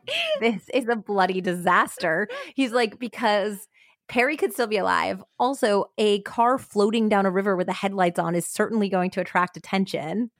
so he's like, I'm basically screwed. He's soaking wet. So he like has to walk in the rain then to this exit where his friend is supposed to pick him up, which again, I don't know if this is the same friend. I don't know if this is the different friend, but this is like, I, I don't know what these people like have on Gary, uh, Gary or Gary has on them rather, because this seems like way over the line for a friend. I mean, Okay. if they're just all kind of, you know, Bad low people. lives, yeah. So Gary's friend drops him off at home at four in the morning, and he's super freaked freaked out because he doesn't know if Perry's alive or dead, but he knows that if Perry somehow survived it, he's going to go to prison for a very long time, Oh, obviously. shit. So by 9 a.m., Gary can't take it anymore. He asks his wife to take an overnight trip with him to a town an hour away to run some errands and, of course, to hide out for what he believes will be the heat of the investigation.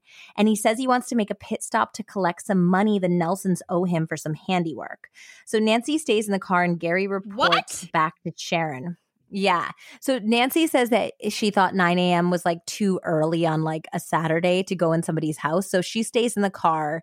Gary runs to the door and he's like, Hey, I told Nancy you owed me some money. And she's like, Is it done? And he's like, Yeah, it's done. So he gets the word to Sharon that Perry's dead and he takes $100 from Sharon. Okay. And then he goes and goes off with his wife for a night. So that day, Perry's friends, the Goodheads, which is Donna was the one with Yep. the quote about the penis. Um, they come for a visit. Goodhead. Sharon tells them that he seems to have been delayed in Denver. So he was supposed to be at a conference, and she's like, he's supposed to be back like anytime. I don't know what's going on. So they make chit chat, but Sharon is super odd. She mentions that she and Perry had the best sex before he left, which they just think is like weird to pepper into conversation. Yeah, no kidding. And yeah, and so hours go by and the Goodheads are getting really worried and they're also weirded out by Sharon because Sharon's just getting drunk. Like she's just drinking cocktail after cocktail and these people don't drink. So they're just like sitting in her house like having ice water being like what is your problem? They have no idea where their friend is. So on the news, the weatherman reports extreme rain and flooding in the Denver area. And Sharon says, Bob, I don't think you'll be ever seeing your friend Perry again. what? And he's like, uh, excuse me? What do you mean? And she goes, just a feeling. I don't know. Like she literally just drops that. uh, okay. Yeah. So they had been there since the afternoon. At 10 p.m., she's like shit faced. So they leave for their hotel. The next morning, they go back in the morning. Perry still isn't back. And Sharon's like not calling the police. She's not doing anything. She hasn't heard from her husband. She's like, I don't know. I just thought he'd be back by now. So the Goodheads are like, okay, you have to go down to the Robinsons because she doesn't have a phone at her house. Why? So she's like, yeah, she just so she tells people that it's because the phone company can't come up to where they are because it's so remote. okay. But right down the hill, the phone company is at the mill. So somebody else later on says that it's bullshit that she likes being out of touch. Got it. Got it. Okay. Yeah. So for whatever reason, she still doesn't have a phone at this point. So they go down to the mill at the bottom of the hill and she uses the phone to call the conference and they find out that he never signed in for the conference. Oh no. So the Goodheads are really freaked out now. And then they convince her to call the highway patrol and and see if there's been an accident. And at that point they hadn't found the car yet. How? So I, don't, I don't know. So so she like leaves the report with the highway patrol. By dinner time that night, Sharon is again wasted and the Goodheads are disgusted and they leave. And they both find Sharon's behavior very fishy. So Sunday morning, 250 miles away from Weston, a jogger finally finds the mangled remains of the VW bug on the banks of Clear Creek River. Perry and his body are nowhere to be found. Oh so God. he or his corpse have not been found anywhere. So a group of friends and supporters uh, from the area drive to where the car is found to search for Perry. And during this, like they- they're all like rounding up people in this van to go and join a search party. Sharon actually gropes another man's thigh who's married, like in the van. And he's thinking, he like talked to the author of the book and he's like, okay, maybe she's grieving. I don't know what's going on. And then like she keeps like going towards his inseam of his pants and he's like it's so uncomfortable that he like asks his wife to switch places with him. Yeah. Crazy. Yeah, he was just like, maybe this is grief. And then he's like, and then she just kept like getting closer to his dick. And she's like, he's like, even if this is grief, I feel like I should switch places. I'm uncomfortable. I'm uncomfortable. Bad touch, bad touch. I need an adult. so so yeah so she's acting very weird so it finally hits the news and the police are searching by air but nothing is coming up and sharon's acting super bizarre she starts selling and giving away perry's guns even though people are still searching for him and holding out hope that he's alive and also gary is constantly at her house arousing people's suspicions because she has people stopping by with food and like supporting her and she's like A, not worried, B, being like, hey, do you want this thing? Or how much would you give me for this gun of Gary's? And she always has this guy around who's like way too intimate with her. So everyone's like, this is freaking weird. And then within weeks of his disappearance, she puts his office, his remaining office, up for sale. Whoa. So she's selling his practice. So this shocks his friends and family. Some of his friends know how deeply in debt he was, and they actually wonder if it's a conspiracy, if Sharon and Perry planned all of this to fake his death and collect the insurance money.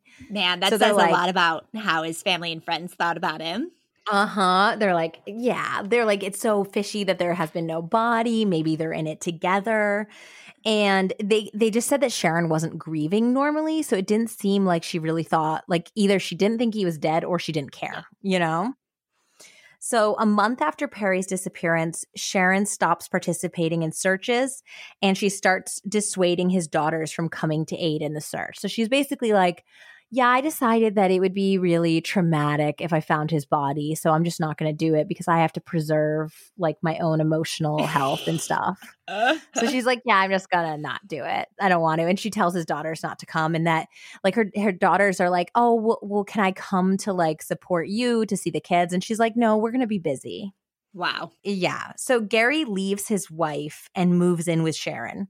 So people are appalled at what is happening, but the honeymoon is short lived. While Sharon and Gary have great sex, they end up hating living together. They actually do not get to like get along in real life at all. Oh, surprise! And so surprise. he just yeah, they both are very stubborn, and and I think that like she can't actually control him the way she wanted to. So he decides to reconcile with Nancy and his remaining teenage son who's still at home. And Sharon goes back to Buzz Reynolds. Remember old Buzz? Oh, yeah, I do. Mm-hmm. So almost a year after Perry's disappearance, um, Gary and Sharon, though they're like technically broken up, they're still carrying on a like on and off affair. And at this point, Sharon had managed to get some portion of the insurance money, even though there wasn't a, a body. Crazy. So I think at this point, she had managed to get like something like fifty thousand dollars, even though they they like the rest of the insurance policies wouldn't pay her. So she had told a friend that she had had he had already had a couple policies, and then she had forged three policies on him only months before the disappearance. Which this is the other thing. She's like, such a dummy. Like she's not this like sexy manipulator, like Black Widow genius. Like she is an impetuous, immature, childish woman who also is like spilling her guts and telling everybody everything. Yeah. It's it's insane. So she goes to visit some friends with Gary at some point and they're complimenting Gary on this necklace that he's wearing. It's like this diamond studded pendant. And she's like, Oh yeah, that was um Perry's wedding ring I melted down to make a necklace for Gary. Oh and they're like, God. that is the most cold blooded thing I've ever heard. You melted down your your dead husband's wedding ring, which we don't even know if he's dead, to make a pendant necklace for your lover. Wow. Yep. So in August of 1984, a body is finally found. And so I saw on one program that they definitely very positively identified that it was Perry and that they identified it through dental records and that he had fractures to his head, but they were also could have been in line with him getting swept away in the water and his head hitting rocks, you know? Uh-huh. So they totally like said it was an accident, but a lot of people in town are very suspicious because the body had originally been identified as a man in his 30s when Perry was 50. Weird. So the yeah, the body was also still wearing clothes and people thought that was interesting because the VW bug was like practically reduced to scraps from going down the river, so it seems interesting that the body would still be very much intact to the point where he was still wearing all of his clothes and that he they had had Sharon come in and identify him, but if he had been in the wilderness for a year, it doesn't seem like there'd be anything to identify. No. So it's very suspicious, this whole identification process. And basically, Sharon says, Of course it's him, which she would have said that about anyone. And she immediately cremates him without asking his family about any of their wishes. Crazy. Whatever, it, whether it was him or not, she gets the money. Oh, um, so now she can collect the $200,000 of leftover insurance money. So altogether, she gets like 250, so quarter million dollars, which is like $620,000 in today's money. Whoa. So she gets the money finally. She ends up giving Gary $10,000 in cash. And then she also gives him a six month um, CD for 55000 So that's a certificate of deposit, which basically means he can get it in six months. Hmm. So Gary gets $65,000 for his trouble in all of this. Trouble. So yeah, Sharon and Gary remain on and off, and she cannot get him to divorce Nancy for good and marry him, which is kind of funny to me. I think that must have driven her crazy. For sure. Yeah, like she had managed to get all of these men to do everything for her. And I mean, she really she got Gary to kill a man for her, but he won't leave his wife. And so I think it drives her nuts being like, what does Nancy have that I don't have? Like, how dare you? Like I give you the best sex of your life. You're willing to do everything for me and you won't divorce your wife and marry me, you know? What does she do? Uh, well, in this part of the book, she really, really pisses me off. Um, she has all this money now, and she is still so shitty that she loves to dine and ditch. She goes to restaurants and leaves without paying. The worst. I was like, okay, like I'm talking about somebody who's manipulated people into murdering, and this is like the last straw for me. this is where I know you're a crappy person because Andy and I have both waited tables or bartended in our lives. And if you dine and ditch, chances are your server has to pay the bill out of their tips, meaning they might have worked an entire day for nothing. Yeah, it's so fucked up. It's so shitty. And to the point where she gets kicked out of a certain Pizza Hut because she keeps doing it. And literally a teenage server has to like find her in the parking lot and be like, You didn't pay, you need to pay your bill. Oh my God, how embarrassing. Yeah, she's a terrible person. She also shoplifts just because she can. Gary at this point is like, Why would you do this? You have all that money. And she's like, It's just for the thrill of it and because I can. Like, she's doing the stuff because she believes she can. Unbelievable. The summer of 1984, a couple things happen. 15 year old Rochelle, her oldest daughter, moves back in with her. At this point, um, the dad was like, You're a teenager. You can make a decision about who you want to live with. And Rochelle decides that she wants to live with Sharon.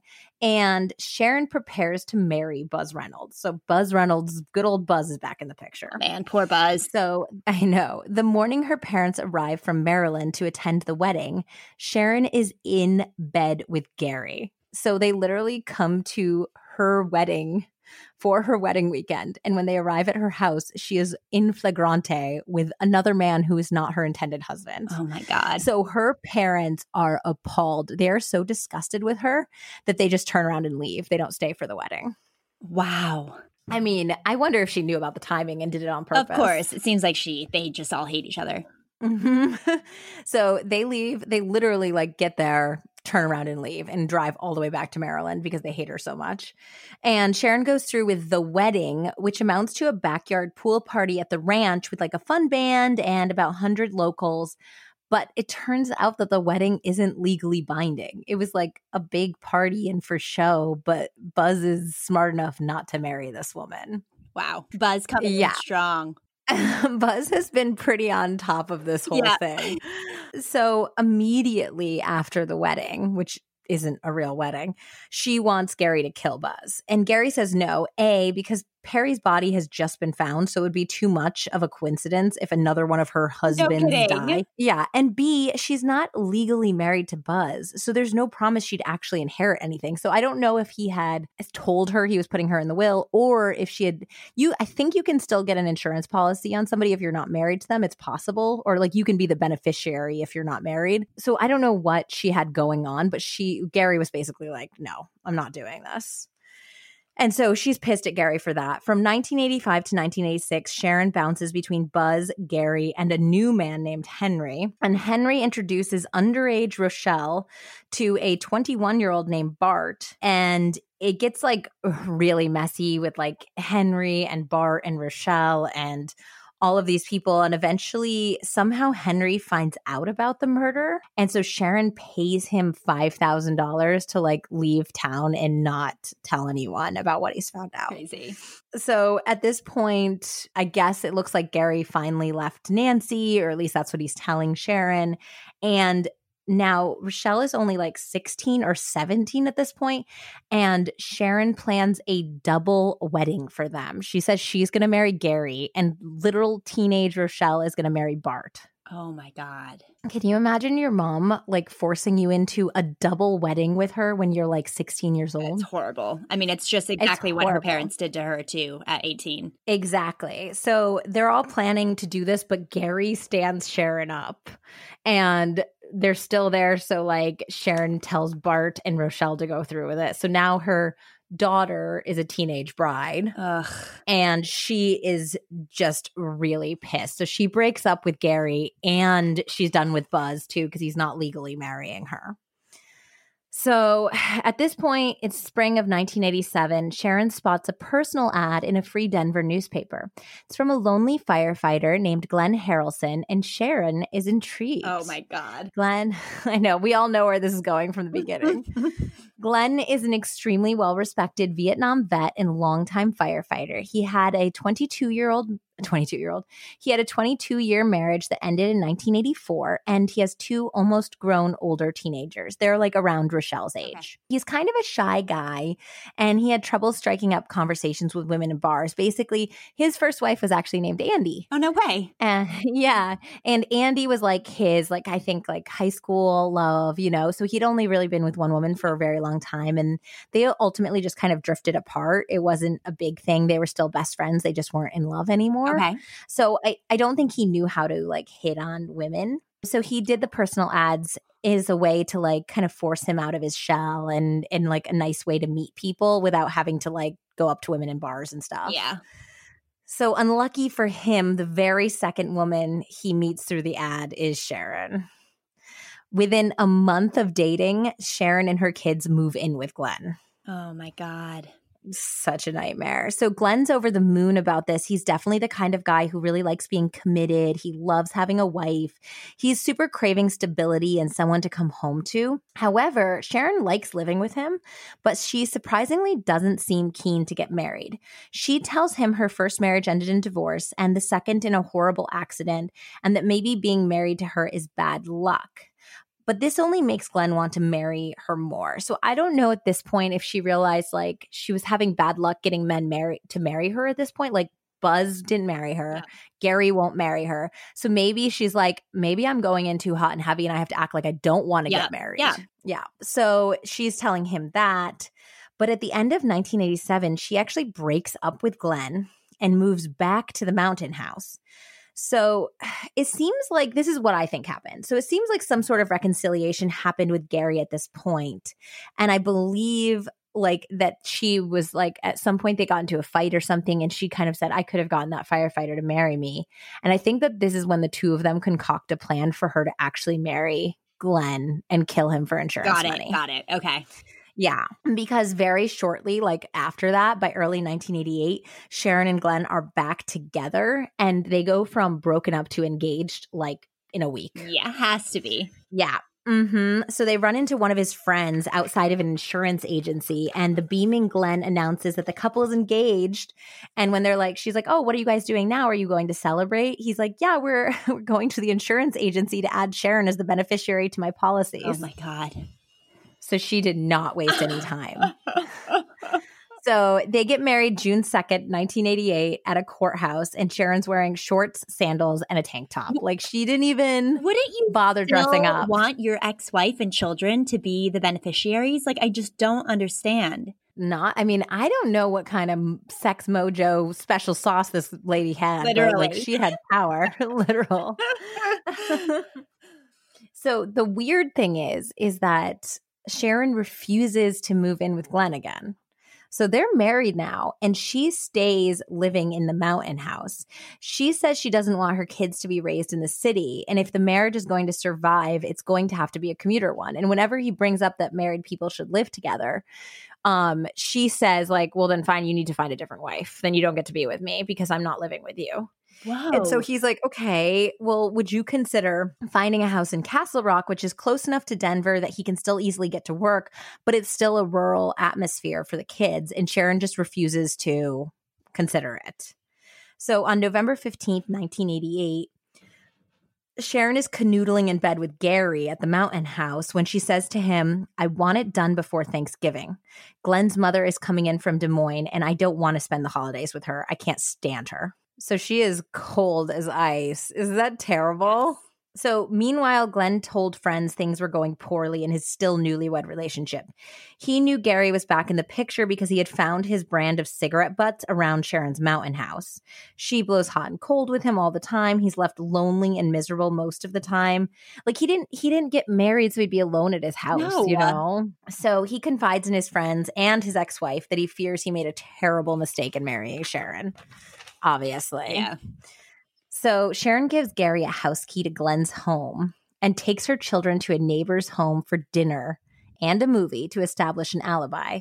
She is wearing a Denver Fire Department shirt and raving about Glen to her neighbor, even saying, Glen and I had the best sex last night, just like she did to the Goodheads about Perry.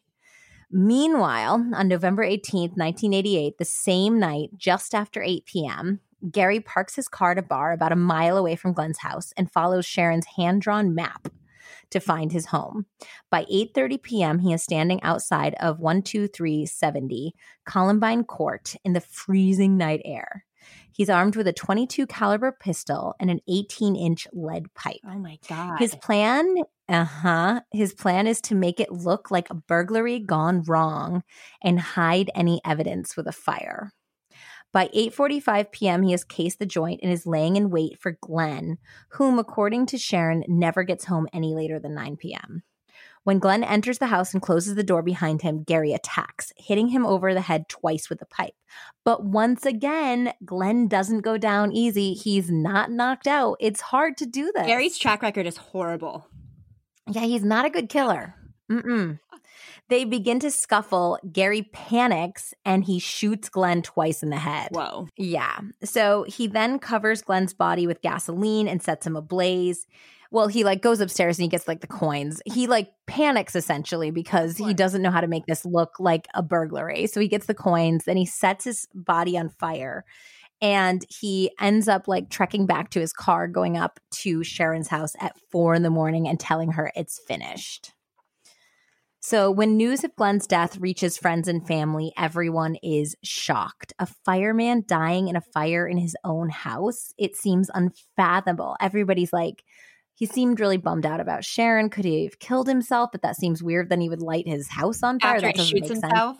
Yeah, it doesn't make any sense. Like everyone's trying to figure out what happened, but they also know like if they don't know that he shot himself yet, they just know there was a fire at his house and they're like and that he's dead.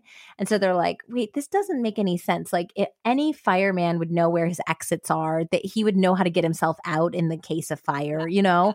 Like it's very very fishy." Um and nobody of course can get a hold of Sharon because she doesn't have a phone. So eventually, Glen's mother calls Rochelle at the home she shares with Bart and tells her the terrible news. Now, Rochelle didn't know anything about this plan. Um, Rochelle's horrified, and they, her and her husband Bart, drive directly to Sharon's and let her know what happened.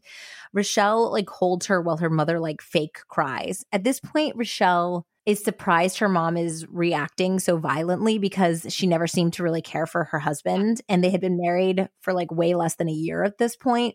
So her reaction is very dramatic. So Rochelle's like really surprised, but she's still like comforting her mother. And eventually she pulls herself together enough to tell the kids that their stepfather has passed away. And then this is heartbreaking. Nine year old Danny Nelson, upon hearing the news, says, Mommy, why do all of our daddies die? Oh my god. Ugh. Isn't that terrible? Because your mommy's an evil, crazy bitch. yeah, exactly. So the detectives drive up to the mountain house to interview Sharon and they are immediately suspicious. They inform inform her she needs to come down to the station the next day. They're aware of Perry's untimely demise and the gossip in the small town leads them to Gary Adams as well. So like Ooh. everybody knows what's been going on at this house. So the next day at the interview, they press her hard about the murders and her extramarital affairs. And so she mentions like Buzz, she talks about that other guy Henry, but she's very like keen not to mention Gary and they make note of it. And so they keep pushing and eventually like one of the male detectives, it's like a female male partner. The male detective starts playing nice cop with her and he's like we know you didn't kill him, but we think you know who did. And we, we know you're a victim in this too, and that you're probably scared of whoever killed your husband.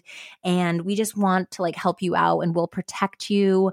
Like we'll make sure that you're safe if you like have to testify against somebody. So she feels like, oh, maybe I can like turn this on Gary. Yeah, this is where the not get the right comes in. Because the second they bust mm-hmm. Gary, he's gonna call her out.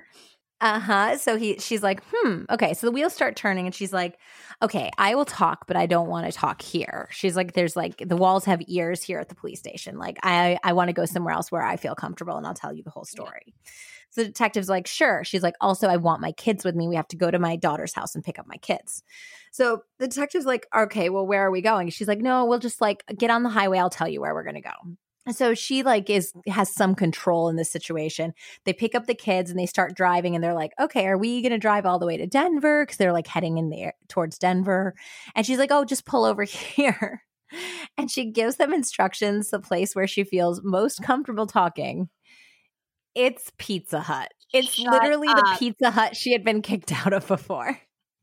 And she's hungry. She wants pizza. She literally makes them order pizza. Which also sounds really good right now. Oh I oh really want some Pizza Hut too. Oh my god. This little personal pan, some garlic lady. nuts. Maybe a little stuffed crust. Yum. Yum. So they all order pizza. And then after the kids eat, they let them play arcade games while she spills her guts. So she tries to pin both murders completely on Gary. She says that he's like an mm. insane, jealous lover, that he definitely killed both of her husbands. She doesn't know exactly the details, but they were without her knowledge or consent basically she says that she found out about Perry after it was already done. And she did give him some of the insurance money, but mostly because she was scared of him. Oh my God. Okay. Yeah. And so they're like, well, if you were scared of him, why did you keep getting back together with him? And she's like, I don't know. I'm just like under his spell. I'm just a battered woman. Like she tried to say, like, she was just like a battered woman that was under his control. So horrible. Yeah, she's such a liar. So both Sharon and Gary are arrested for first degree murder for both men. And Sharon's completely shocked. She feels like she was betrayed by them because she thought she was going to like somehow get out uh-huh. of this scot free. And they saw right through her. Um, Sharon almost immediately pleads guilty, avoiding two lengthy murder trials. So she claims this is to spare her children the trial, which is such a valid point because think of everything I've told you, what would have come out in that tri- trial and been like all over the media. Yeah, it would have been real bad for her. And then other people think it wasn't potentially just her it wasn't just like saving her kids like the pain and suffering it was also because they took the death penalty off the table oh yeah. So she was also saving her own skin. Yeah. And yep. it so, seems like she's always been affected by how people have thought about her, you know? hmm Oh my God, the details that would have come out in that trial. Yeah. It would have been sensational. Yeah. yeah, which I think is why this is kind of an under the radar story, is because there wasn't a big media trial yeah. about this, you know? So Gary also ends up just pleading guilty. So he doesn't have a trial as well. And at first, he holds out longer and he insists through his attorney that he is innocent. But he does end up pleading guilty after it's confirmed that Sharon would testify against him. And because he blabbed in jail, a jailhouse snitch tells the police the location of the gun he used to kill Glen. So they find the gun and they match the ballistic. Guys. I know. Just shut your mouth. Not, just dumb me out. Not, That's all you got to do. We're not working with the brightest crayons in the box over here. no, we are not. So Sharon claims to this day she was manipulated by the detectives into a confession that she was a battered woman who had feared for her life. Um, she still plays the victim whenever she's of talking course. to anyone and her children no longer speak to her, any of them. Gary maintains he still loves Sharon and is blunt about his involvement in the murders. He does, however, stand by his statement that Perry was alive when he last saw him. So some of the detectives think that he actually did drown Perry and send him down the river, but he's like, no, I've told you everything. I told you I killed Glen. I swear to God he was alive the last time I saw him. The five children of Perry Nelson jointly sued the insurance companies that paid out to Sharon. As more information came to light, night, it appeared that the insurance investigators actually kind of knew what was going on. Stop. Yeah. So they had been running a crazy case file on Sharon. They knew that Perry was not alone when he left Trinidad that night. They might have known that it was Gary who was with him, but they knew someone was with him. They knew all of the suspicious timing of the policies in the six weeks before Perry's disappearance. They knew that Gary moved in very soon after the discovery. And they also had noted that she had been giving and selling all of Perry's possessions immediately. Immediately, they had a bunch of information on her that they never shared with the police. So essentially, they're like, A, they shouldn't have paid out the money. B, if they had shared the information with the police, then Glen Harrelson could have potentially still been alive. Yeah, for sure. hmm So this ends up in court for a decade, just about going back and forth whether the kids get the payout or not. And eventually it ends in 1996, and the children all get the payout equally divided among all of them with interest. So, So the insurance company just ended up paying double. Yeah, so they had paid they had paid her and then they had to pay the same amount to the kids eventually. Crazy. Yeah. So that's it. The kids got their money. They don't have relationship with their fathers, unfortunately. Yeah. And they don't have a relationship with their mother because she's a conniving, evil sociopath. What happened to Danny? I don't know. I didn't look up the kids because I always feel bad, like unless they do interviews, like looking up what they're doing with their life. I know. I just it's I like hope he's he- okay. His dad died, and then she went to jail. Yeah, and Misty too. They had a younger daughter named Misty. Yeah. So those kids don't have any parents. Ugh, poor kids, poor babies. Yeah, they were probably like a little older than us. I think they were like 1980, 1983. Okay. I don't know what I said. Well, that was that was quite a story. yes. Also, guys, I don't have any fun like Wikipedia facts or anything to end this one on. So I was thinking what could be really like interesting way to end episodes where we don't have anything fun is if you wanted to send me some of your craziest bad date stories like something yeah i like i want to hear if they're like comically bad or like love murder i almost went out with a serial killer bad. We'll take them all. we'll take them all. So if you have any good stories please send them to lovers at lovemurder.love and um, just indicate whether or not we you want us to use your name when we tell the story because we don't want to blow your spot up No. so Definitely We'd love to hear that for you. In closing, don't fire your best employee because your wife's a hussy, especially if her name is Barb. Don't dine and ditch on your deep dish. No, don't ever do that. And as always, remember, we're all just one bad relationship away from getting murdered. Bye. Bye. Sleep tight.